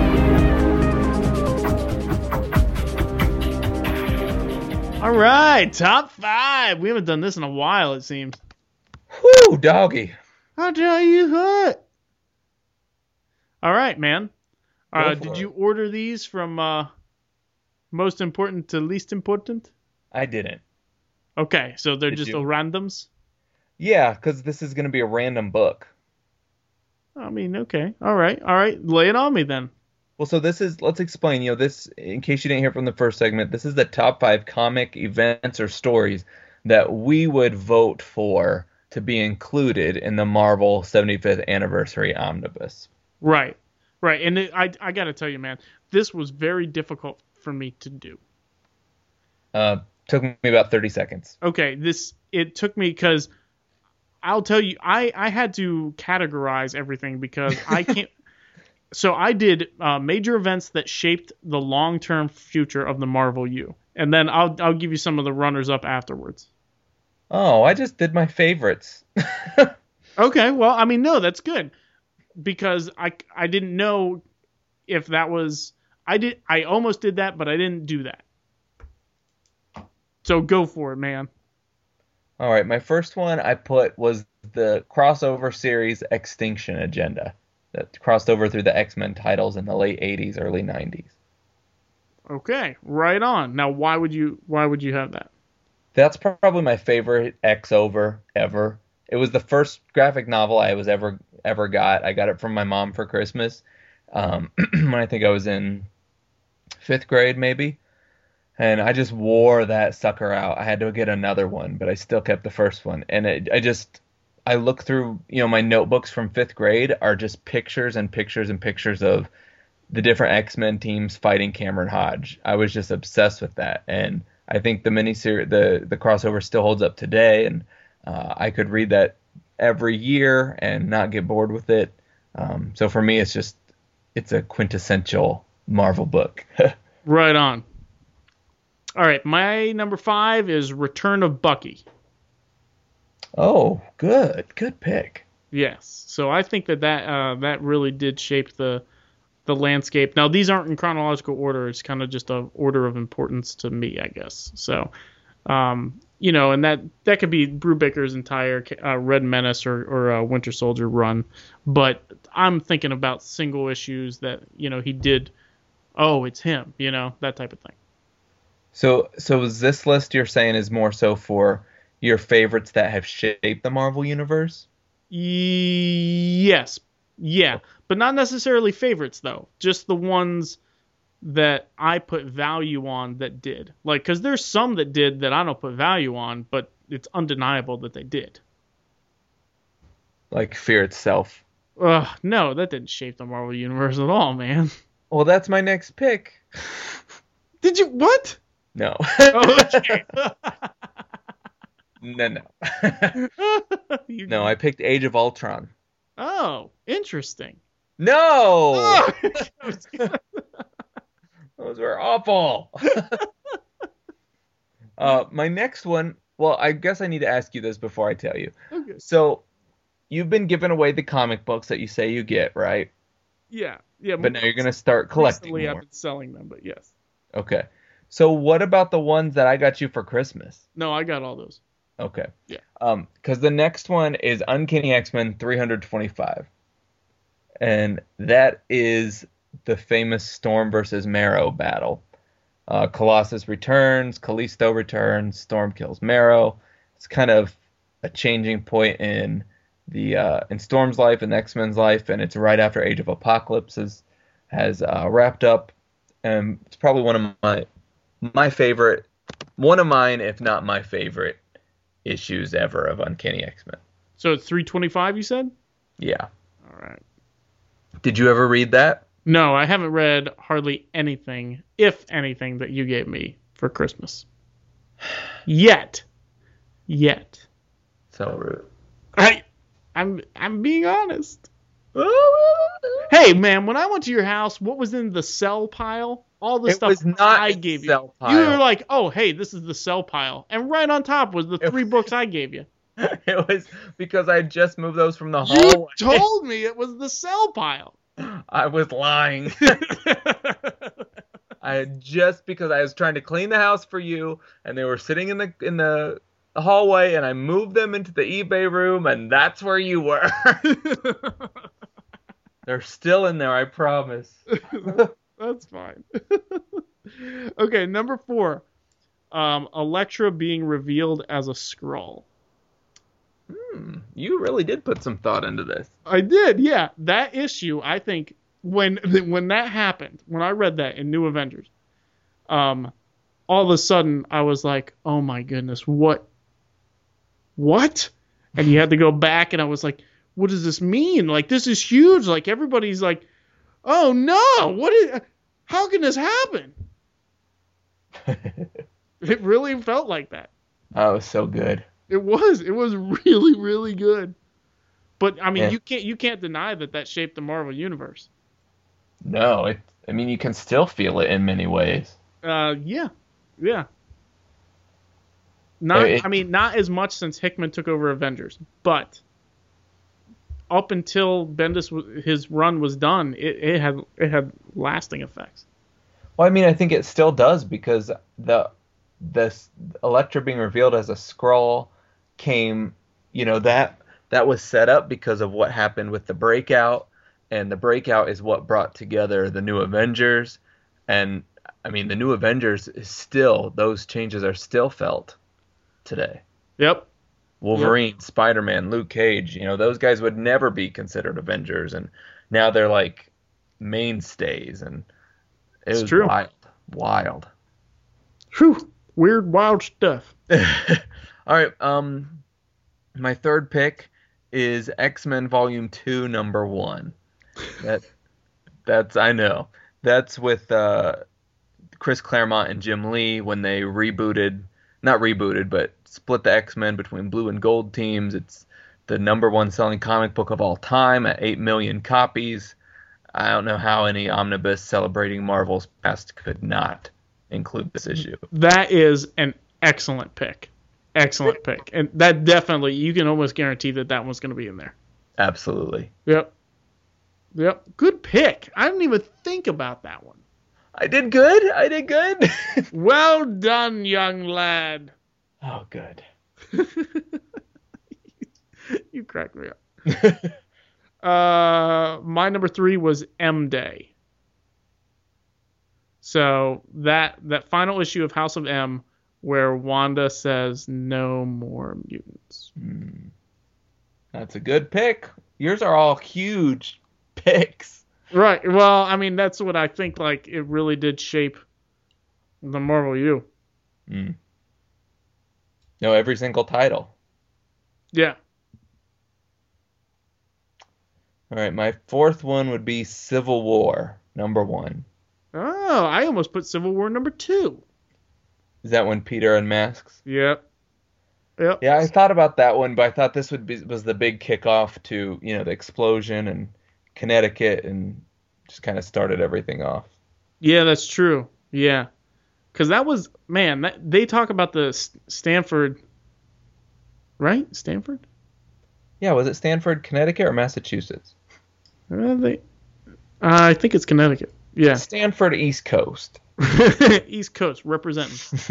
yeah, they talk about that forever. So, yeah, ah, the yeah the superhuman uh, registration act and everything. Man, that really did have lasting impacts on the Marvel universe. I that was one of the few series. I mean, like I'm always excited for Wednesdays, but that was one of the series where you're like at the comic store when it opens, looking inside, making sure it's ready. Like you want this the second it's available. Dude, I remember reading for the first time that they were going to do that. And I remember I was in California and I was studying Chinese with the Air Force. And I took a break and I read that and I said, oh my goodness. And Jackie's like, what? And I said, they're doing something in the Marvel Universe that I am not going to like, but it is going to be huge and it's going to have lasting effects. And I was like, there's no way that they're going to easily recover from this thing. And this is a defining day. And she was like, What are you talking about? and I was like, This is a defining day because if I read this and I don't like it, then that means that I'm not going to like the Marvel Universe for the next five to ten years. And she was like, Well, good. And Then you stop collecting comics. oh, cynical Jackie. and actually, you know what? Uh, during that time, I sold all my comics. you did? Yeah, I did. You did. didn't like Civil War? Um, no, I didn't like the idea of everybody dividing up over this, and um, I sold all my comics and I got out of it. And then, and then when I moved to Texas and Jackie was living, we were separated geographically for 18 months or a year. Um, she was living in Louisiana with my folks, and I was living in Texas going through training, and I was on medical hold. Um, all of a sudden, I was like, man, I got nobody here. Everybody's going to the strip clubs. Uh, I need something to keep me out of trouble. And so I started buying up as many trades as I could. and I dove in and I caught up on everything. And Like- he was back. That's when I read all of Bendis's Daredevil. That's when I read all of uh, Cable Deadpool.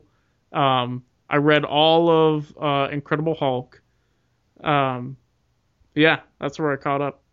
Man. I think back like if we would have if we would have known each other better in college how different it would be. you know, we would have had like we could split our comic budget and and be able to get more stuff and I'd be able to talk you down off the ledge when you found out about Civil War. That's true. That's true. That's a good story though, man. Yep. Because everything, because if you remember, Civil War was right around the time that um, Straczynski was wrapping up his run on Spider-Man, and editorial had such a huge hand in that. and I was really really disappointed that like there was no reason to read comics anymore. By that time, I was reading the main events. I was catching up on uh, X Men. I was reading from issue 400 to present, so I was in the middle of um, new new X Men. Um, I was reading Astonishing X Men and the events and Spider Man, and that was it. And uh, I didn't like where editorial was leading Spider Man. I didn't like the Civil War thing. Astonishing X Men, I could go either way. It was so late uh, that it just took forever. And new X Men, I finally was saying, "Oh, I'm getting caught up here," you know. I, uh, but then you know, I ran into the Claremont trades of X Men. Um, the X was it the new era? You know what I'm talking about? Mm-hmm. Yeah. Which that was really rough. Uh, hard to get through. And so like there was nothing keeping me there. You know, you had Gambit returning back and like fighting his inner demons and then Mystique trying to break up Rogue and Gambit with the bizarre love triangle and all that stuff. Good memory, man. Yeah, well, I mean, yeah, and they had the the wedding. Uh, that's when um that's when Storm got married, I think. Uh, I'm still have PTSD over that. Okay, where are we? Are you on number two? No, you are. Oh, oh, oh, okay, yeah, I'm sorry.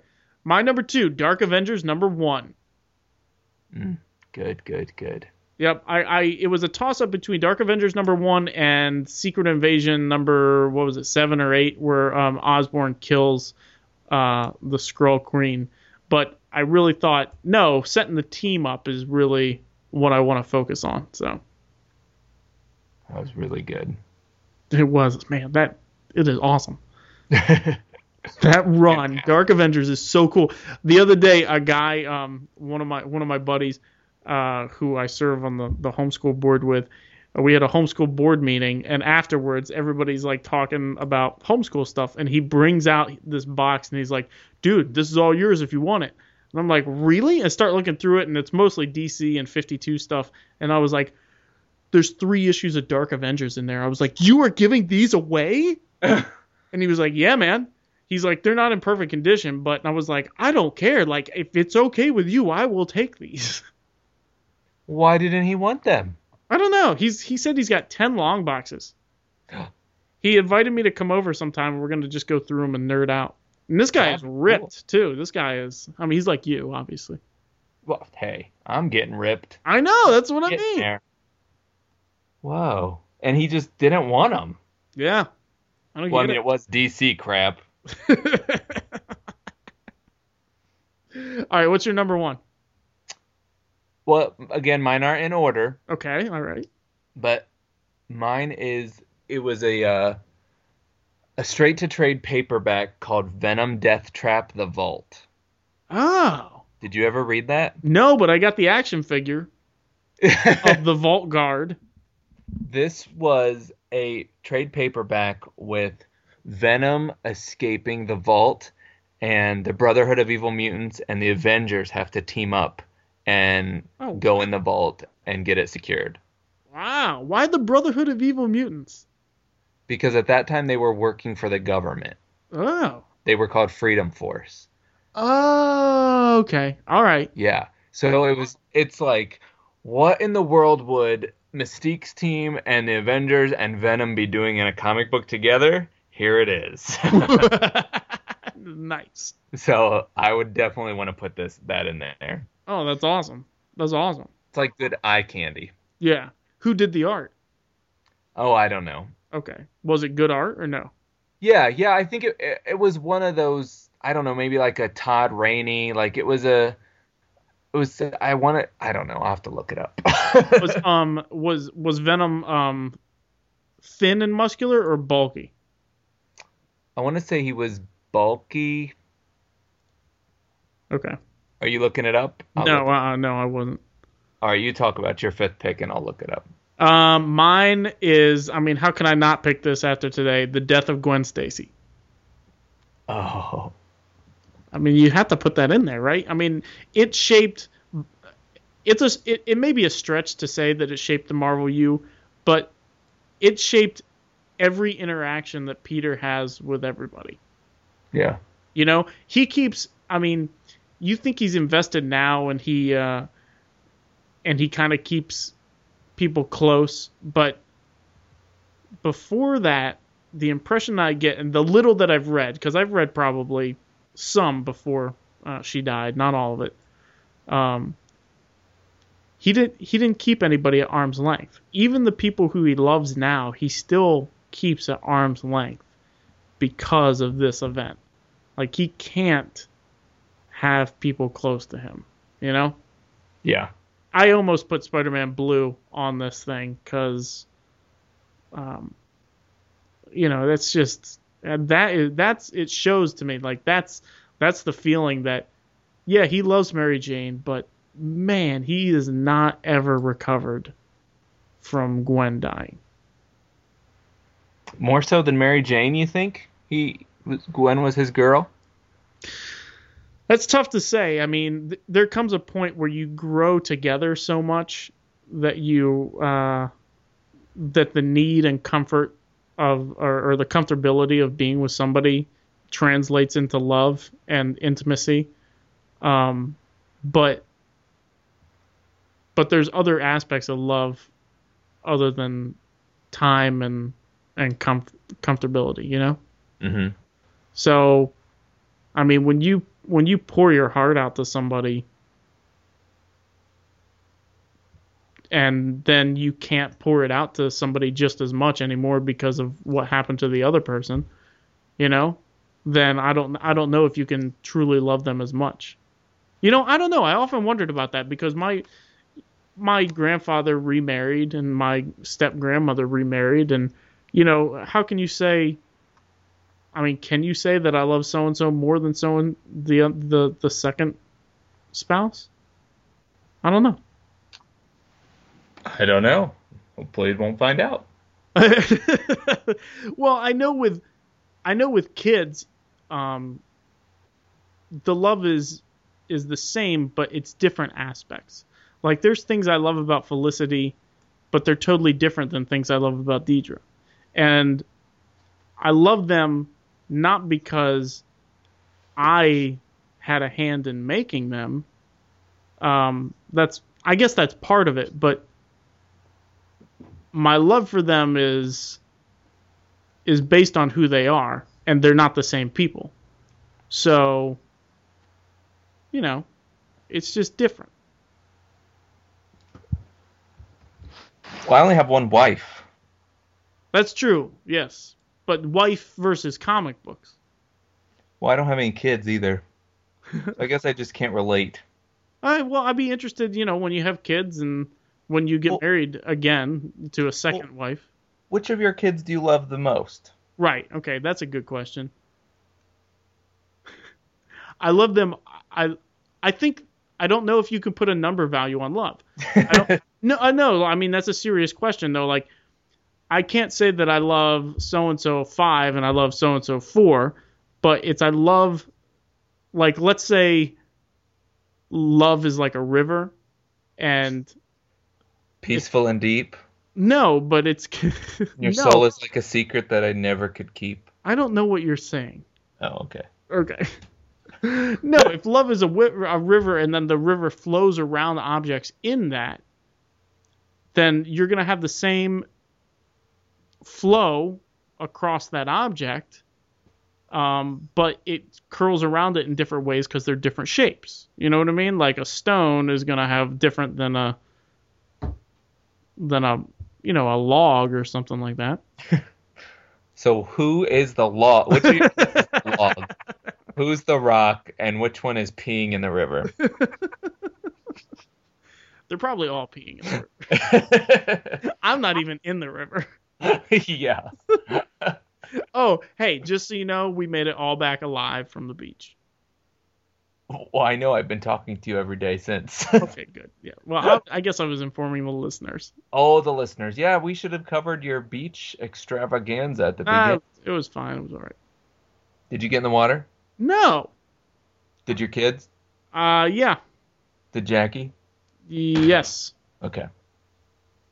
Are you the only one that didn't get in the water? probably. Okay. Yeah, yeah.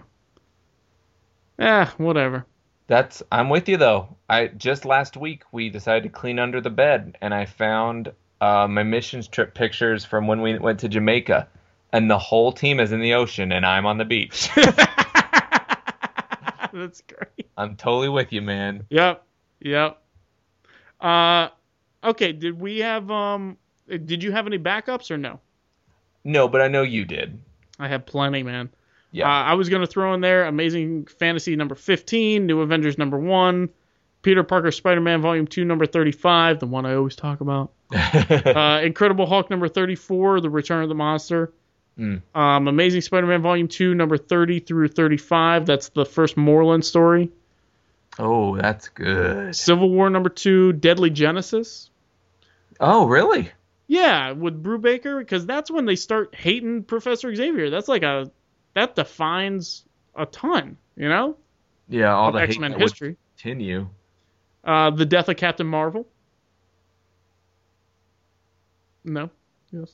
Oh, I'm just. Oh yeah. Uh huh. Okay. Okay. Amazing Spider-Man number three hundred. Uh, Spider-Man Blue. Uh huh. Uh huh. Yeah. Winter Soldier. Winter Kills. That would be Oh yeah. one shot. Uh huh. Bite me. I'm trying to be verbal so you can uh, get affirmation from I me. thought that you had died. Yep. Because I hadn't spoken for three Amazing Spider-Man Volume Two, number thirty-six, which is the 9/11 issue. Okay, that was a good one. Yeah. You're so n- no Thor, no Daredevil, Punisher. Well, see, I, I some of those were just too big to put in because I'm like, well, obviously Jason Aaron's Punisher, you know, J. Michael Straczynski's Thor run, but I couldn't pick single issues out. So, I mean, Bendis and Brubaker's run on Daredevil. I mean, epic, epic. Well, Frank Frank Miller's run on Daredevil. Yeah, I just haven't read that though. Chris Claremont's uh, new era Uncanny X Men. Oh, the one like that continued the story. Yeah, the one from a couple years ago when he went back and redid it. If he wouldn't have let go, been let go on the book. X Men Forever. Yes, X Men Forever. Mm, yes, that definitely goes in there. I know you like that. Did you read it?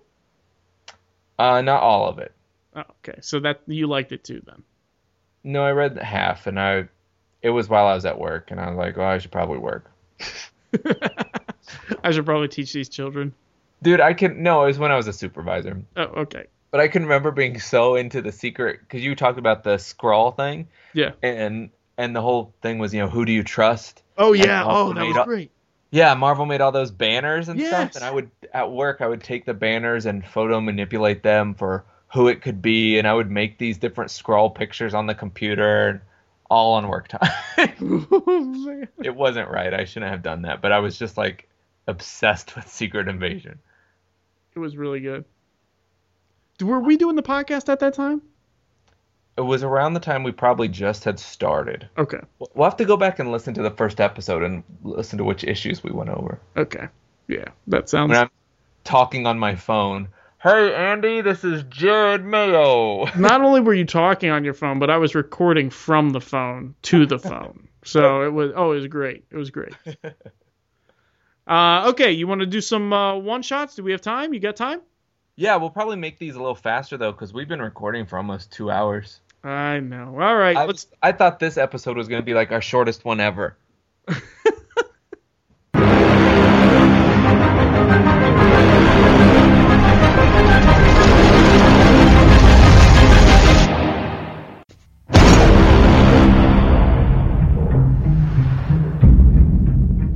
Okay, we got four w- number ones that we're going to talk about. Uh, it's going to be Amazing Spider-Man number one, Elektra number one, Cyclops number one, and Original Sin number one. Which one do you want to start with? Start at the beginning. Amazing Spider-Man. All This is your guy. all right. You got you got notes on these or what? Yeah, I just have like little blurbs, nothing too long. All right, do it, man. Uh, for Amazing Spider-Man number one, I put it was a, a really good jumping on point. Like I thought it was a good spot for a casual Spider-Man moviegoer to walk in, see Amazing Spider-Man number one, pick it up, and understand what's going on. but I thought it had enough continuity in it that I wasn't being talked down to and I could get it. I thought um, Ramos's art was really toned down. It wasn't his usual over dramatic, so I really liked the art. Um, I like the story. I liked I liked the story with Peter trying to get readjusted to everything. Um, you know how how that's going to work with Doc Ock's girlfriend and all that stuff. Um, I like the backup stories with Black Cat and Kaine as well. Okay, cool. Um, I was totally put all put off right away, right away, All right. because it said in the intro page that the spider that bit him was an insect. Did you and catch? not. Did you catch that? I, I don't think I even read the intro page. Does Does Dan Slott not know that a spider is not an insect? this okay i know this is not a big deal but if this is a third person omniscient narrator then i can't believe anything he's saying because he's wrong a spider is not an insect well, I don't think it's just Dan Slott. There are editors. well it terrible that that bothered me that colored the whole book to me Oh, Andy. Uh, I didn't think. I thought it was weird that the intro had nothing to do with the rest of the book. Um, it had Electro in it, you know, because of the movie. Um, Spider-Man webbing up his undies, uh, mm, and then I, all of a sudden everything's cool with the Avengers and May and Jay now. I would like it's just like he he did this whole Superior Spider-Man where he's like ruining his life and everything, and you know, it's like how will we recover from this? This is crazy. Oh well you know just apologize and you're good to go. And then anna marie knows that he's spider-man? I mean is this She knew the freckles. that that was terrible. He has three freckles under his belly button. i don't i didn't like that. I didn't like it. The art was good but i i didn't like it. It was it i liked superior spider-man number 31 way better. What does that say? Mhm. Slott didn't even write that. Gage wrote that. I was so excited to see Peter again in that issue, and I was really ramped up for this. And I was reading it in bed, and Jackie was reading her book, and all of a sudden I'm like, "What?" And she's like, "What?" And I was like, "They." She said that the spider was an insect, and she's like, "Oh, okay." I kind of my reaction too.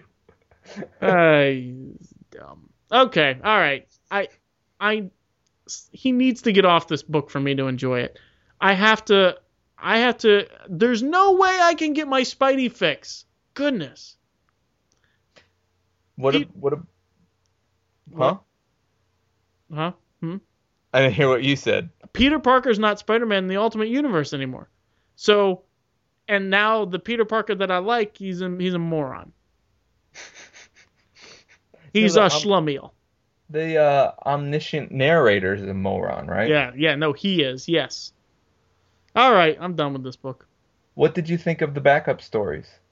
I um I read the one with Electro, which you know they had that because of the movie, and I read the one with the Black Cat, which that is interesting. I want to see how that plays out. I didn't. Yeah, she was kind of mad. Yeah, yeah. I didn't get to read the other ones, but I'll, I'll read them. Okay. Yeah. All right. Elektra number one. Talk to me. Okay. Surprisingly, I really liked this book. Um, I love the art by Del Mundo. I thought that was great. I love the idea of the character of the matchmaker who like takes the contracts and gives them to the contract killers, but takes a little off the top. Um, I love the fact that Matt moving away from New York really affects other characters and other books. Um, Yeah. I thought Zeb Wells was going to write this. Did you think that? Yeah, it was changed. I I want to say I read an article about why it was changed. It was kind of last minute. Oh, well, that's a bummer because I was really looking forward to him. I like him. I know that people are either hot or cold on him, but I like him. Um, it seemed like the story changed halfway through, like exactly up half. It's so it was like two stories. Um, I like that we're seeing Bullseye again. Um, I like that it seems like it could be an, a longer story. So she's after this guy, the Cape Crow, and then or the Crow Cape, I don't know what he's called. Um, but she didn't meet him in this first issue at all. In fact, somebody else is in her way. So I'll see where it goes. I'm really liking these these solo titles that they have. I'm I'm really enjoying them. Yeah, some of them have been really good, and others have been kind of eh. Yeah, But I that's think- that's true. I think this one is definitely one of the better ones. This the cover is really what got me. I thought the cover was just like should be in a museum. It was so cool. It was cool. It reminded me of Jock, a couple Jock covers with the, you know, the one with the Joker, that's all Yeah. I- bats made of bats. Yeah, some of Jock's stuff is it's just off the wall, you know. Yeah. And uh, but I, yeah, I love the series. I thought it was good. It made I like that it made sense. It made sense for Elektra's character. She's an assassin. She's looking for a job that's not in New York City. She's looking to move on because Daredevil has affected her. It it all of this makes sense. It's not just well, we've got a, a series by herself. We need a new status quo. Let's say that now she's you know going undercover in Miami. Like that wouldn't make sense for Elektra. Right. Right. So th- it was really good. I liked I'm it. surprised that you like this one. I mean, it, it was her character. You know, that's who she is. Yeah. That's I, I think that's part of why you know I like Black Widow. I like the Magneto title. Tho- that's who those characters are, and and for so long they've tried to pigeonhole them. Like, no, we're gonna make Magneto the good guy. He's playing the part of the saint and trying to make Cyclops accountable. That's just not Magneto. That's Yeah. not him. And Black Widow isn't the you know the girl in the background that is only an espionage spy um, that talks about what happened in Budapest. That's not her. This is who she is. She's this mercenary assassin that does black ops and has a very very rough past. Do you think like this? To me, there seems like there's a lot of solo titles that there weren't before. Are they cutting back on the team books, or are they just publishing more? I think it's part of the whole Marvel now, and with Axel Alonso, it's just it's just a different regime. I mean, the regime has changed.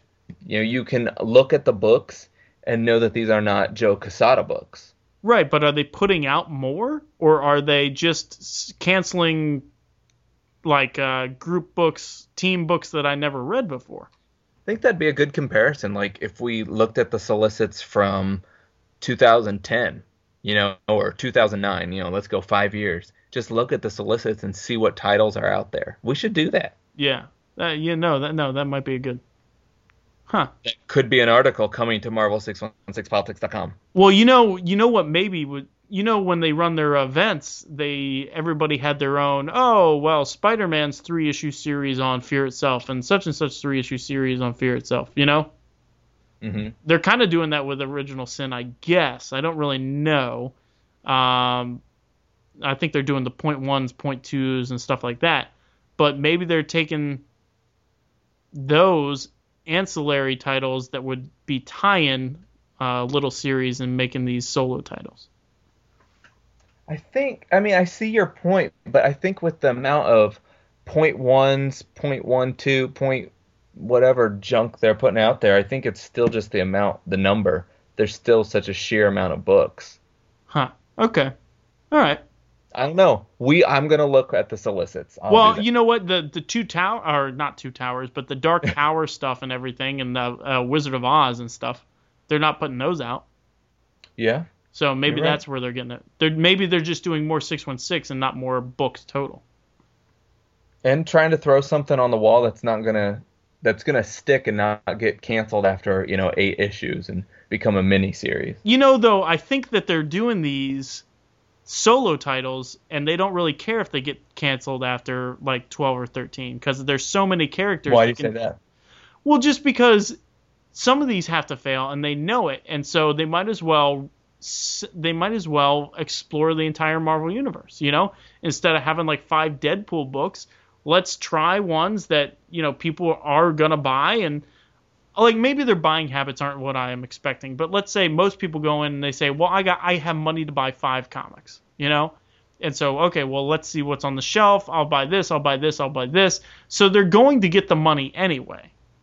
but the lower ones are the ones that get canceled. But they still have the same number of books and they're same still buying somewhere. I mean, who goes in and says, "Okay, well, I have money to buy five comics, but uh, I'm only gonna buy four because I don't read this title." I mean, do, do people do that? Well, I think I think they probably do because of the financial situation with every book costing four dollars. Well, right, but let's say it's so th- they're gonna save. Okay, all right, maybe. I, I I mean, because I hadn't thought about that until until you were speaking, and you're like, somebody goes in with enough money to buy five comics. I'm like, all right, five comics times four bucks, throw in tax, they have to have twenty five dollars almost to get those five comics. Right, but let's say it's not five. Let's say it's three. Let's say it's two, and they have the money to buy a prescribed amount. Are they gonna walk out with less books if it's not interesting, or are they gonna try something and spend the same amount of money? I think they're probably going to stick to what they're used to. Hmm. I mean, i i would. You know, if I'm a if I'm a high school kid and I'm working off an allowance or working fast food, you know, my income is very much limited, and I can continue on with the characters that I've read, you know, for the past couple years because they're on TV or the movies. You know, I'm whether it's Incredible Hulk or New Avengers or whatever, because they're four bucks each, or I could maybe spend four dollars on Elektra, but there's a huge question mark on Elektra. Yeah, no, that's true. That's true. I don't know. I mean, it's it's a different game than we were into when we were in high school and junior high. You know? Yeah, I mean, I guess when I was back then, I went in and I said, "What can I afford of Spider-Man?" I guess. Mm-hmm. So if I saw, you know, I never could afford Team Up or Ultimate Team Up. So uh, Ultimate Spider-Man, uh, Peter Parker, Amazing, Tangled Web. That was it, you know. Mm-hmm. So I guess I always got that, and I never really branched out. But then when they canceled Tangled Web, you know, then do I go and spend that money on something else, or do I?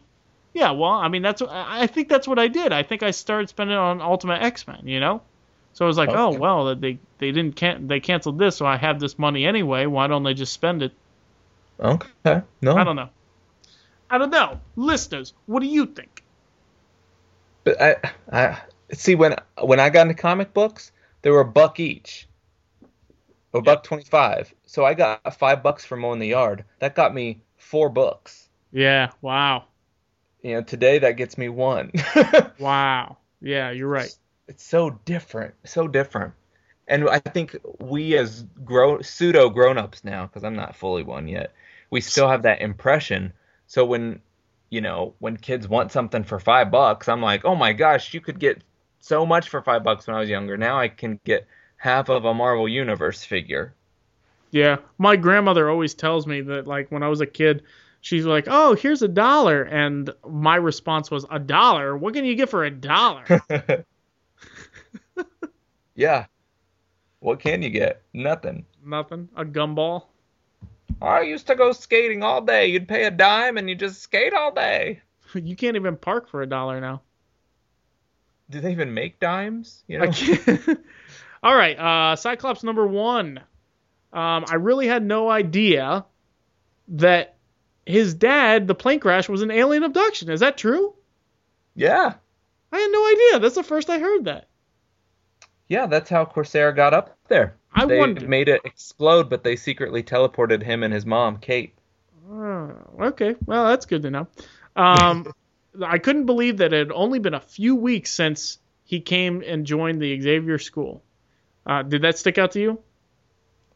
Now that was good because if you look at the, that's what I liked about Amazing Spider-Man number one. It said 13 years ago. Oh Like- yeah, it did give a date. Yeah, you're right. So that would mean that he's 28. That's He's done a lot. that is nuts. So, but I'm glad it. You know, it saddens me because now I'm older than my my hero.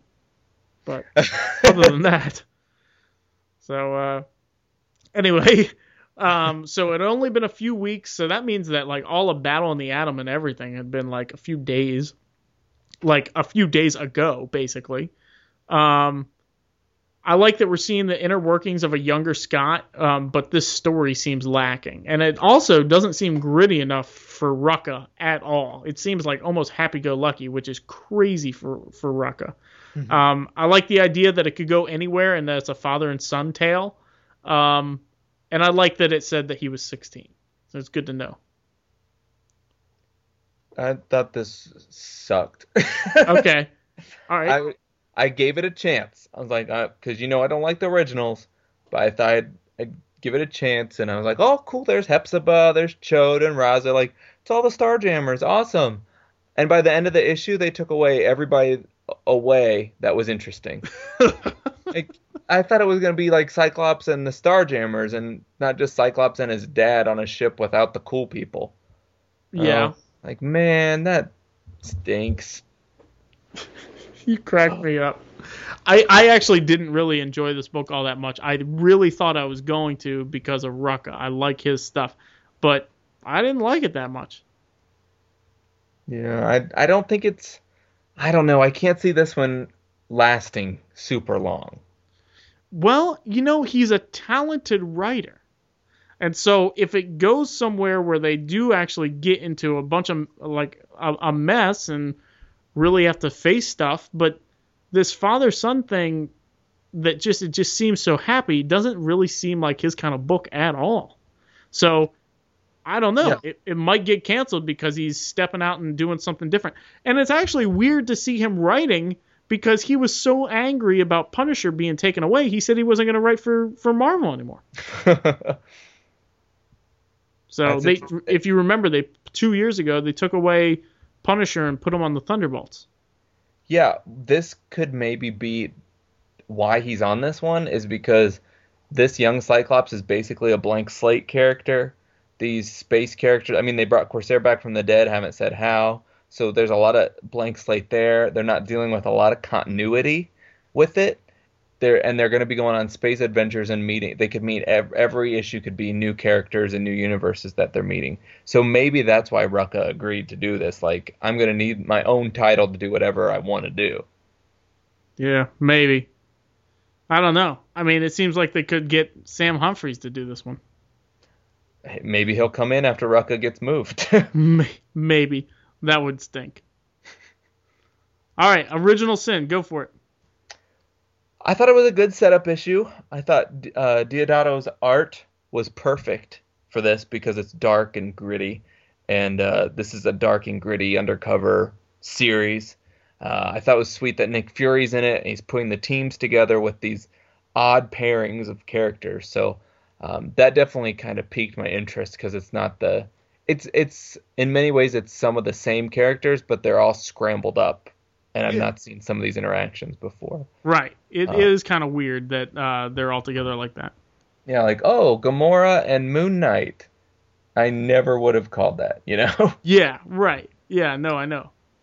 and I don't know who did it. Like I want to know how these the mindless ones factor into this and all this stuff. So I'm intrigued. I'm definitely intrigued. I liked it. Um? I, I thought it was written very much like Thanos Rising, um, which isn't bad. It's just, and both of them were Jason Aaron. It's just got a lot of narration in the in the, in the front end. Uh, it was great to see Nick Fury again. Um, I love the spacesuits on everyone when they're standing over uh, the Watcher's body. That was pretty cool. Deodato's art is fantastic. Um, the Watcher's body was pretty gruesome. Yeah. It was like a lot of blood. Um, I thought that the characterization for Cap and Wolverine were like spot on. Maybe not Black Widow, but I think that people are gonna have an easier time writing Cap now that the movie's out, especially Winter Soldier. Like, the, even though they, the comic books, have defined who he is, seeing it firsthand, somebody portray it, and and imagining that person saying the words, Mhm. I think that's really gonna make it easier for everybody and I think Aaron did a great job with it. Um, I wrote, I had notes on this very strange team: Punisher, Doc Strange, Moon Knight, Emma, Gamora, Ant Man. It's just, it's, it's a weird, weird cast, but I'm happy to see them all. Um, except for Ant Man, I could really care less about Scott Lang. Um, be seeing a lot more of him. why? What makes you say that? Because his movie. Oh yeah, yeah, yeah. No, you're right. You're right. Um, okay, so I thought that this was very interesting theme of knowing, like, finally not knowing right from wrong, but finally understanding and com- becoming sentient of knowing what wrong is, like these mindless ones, because that's exactly what happened in the Garden of Eden. Like, um, when Satan or the serpent tempts Eve, he said he tempted her by saying, "You will become like God, knowing right and wrong," because they already knew right, but they didn't know that there was a difference. And so when she ate it, they knew wrong. And so these mindless ones are saying, "Oh, we're, we're changing. We we we shouldn't have done that. Now we know." And I think they even said they know what sin is. And um, I think it's a, a very very interesting concept. Just um, sin has changed mankind because in most uh, you know social mores and culture doesn't necessarily define right and wrong um, we have a conscious conscience that we uh, that we talk about. And you know it's people trying to push it down and everything but we have a conscience. And that is what helps us define right and wrong. Oh i shouldn't have done that or i feel guilty. But even kids feel guilty before they even know what the rules are. So this is like we're we're witnessing the birth of a conscience in the mindless ones and I would thought it was an interesting tool character to use to to show that because it was like a clean slate just like robots basically biological robots so uh, I am really interested to see where this goes Me too. I agree with everything you said. I, I thought it was interesting the first page started for the wages of sin is death. Like, hmm, where are we going with this? right right um who who has the eye and what do you think they're going to do with it I don't know. I don't know. do you have a guess No, I was trying to look at the character. I was like, red outfit with white gloves. Is it Star Fox? Who is it? my guess is nitro and arcade those are who those look like I thought Nitro too, but I thought that he kind of already got his event. Oh yeah, no, it's not them. It's not them at all. I just that's who I was like, is that Nitro an arcade? That's crazy. I do you think it's a villain or a hero? Oh, so now that's an interesting question. I don't I don't know. I didn't even think about the hero even though they mentioned it several times. What do you think they're going to try to do with the eyes? I think the eyes are going to expose all those secrets, and that's going to have ripple effects, and and that's why we're going to read about you know the Hulk thing and the the Right. thing and Johnny Storm and all that stuff. Right. I, and to me that's way more interesting than than just revealing everybody's secrets. I, I, I didn't put two and two together like that and, until I read this. I was like, "Oh, now I see. Everybody's going to they're going to they're to find this stuff out." Yeah. Yeah. I thought it was neat. I, I, I am I am on board and I didn't think I was necessarily going to be. Yeah. What is this? Eight issues. Yep. So that that's that's going to be the challenge, is make these eight issues worth their while. You know, not have like what's going to happen in issues two through seven. I think they can do it. Well, yeah, I hope they can. I mean, because like I love Secret Invasion so much, but it didn't have to be that long. Some Right. of those issues in the middle were filler. but with Civil War, I was like, go another five. You know. I um I actually felt the, the complete opposite. Um, of course, uh, I, I I like that Aaron's writing this, and um, I really like Bendis's stuff, but I think him plotting events is more is better than him uh, writing events. yeah. Um, the dialogue. So I'm glad that Aaron is is doing this, um, and I assume he's he's plotting it too. I mean, I'm as- I assume this was talked about in the retreat, but you know, he's the main plotter on it. Oh, and uh, for all those wondering, Ron Lim is the one that did art on Venom Death Trap. The. Oh, phew! Thank goodness. Now I now I can sleep easy. Uh, anything else before we uh, give out our contact info? I think we are good to wrap up. Absolutely. All right. Well, you can visit our website at marvel616politics.com and go to the forum slash forum press. Do it. Interact with me. Ask questions. You don't just have to respond to something I put up. Ask your own questions. Start your own conversations. this is great. If you don't have a place to go, if you can't keep up with Facebook, like me, uh, this is the place to be. Um, email us at marvel616politics at gmail.com if you want us to read your email on the air. And of course, 616politics on Twitter. You can also look us up on Facebook, as Andy already mentioned, facebook.com slash marvel616politics. You can give us a call, leave us a message at 616-755-TINA. And you can also hit us up on Instagram at marvel616politics. And of course, we're sponsored by DCBService.com, discount comic book service. Go there, buy Original Sin, pre order your books for 40% off. Why would you not buy books if you can get them 40% cheaper? Goodness gracious, do it because I do it. Make sure you pre-order Storm number one. Oh yeah, no, yeah, yeah, no, I, I'm gonna do that. Um, also, we're sponsored by Community Retail Partnership. Um, for all your Office Depot needs um, at huge, crazy, nutso slash prices, uh, Community Retail Partnership. You can look them up on Facebook or at their website, crpsavings.com. And lastly, Michael Web Solutions for all of your website needs, whether it be redesign or something smaller or larger. Look up michaelwebsolutions.com. And that's it. So until next time, make yours Marvel 616 Politics.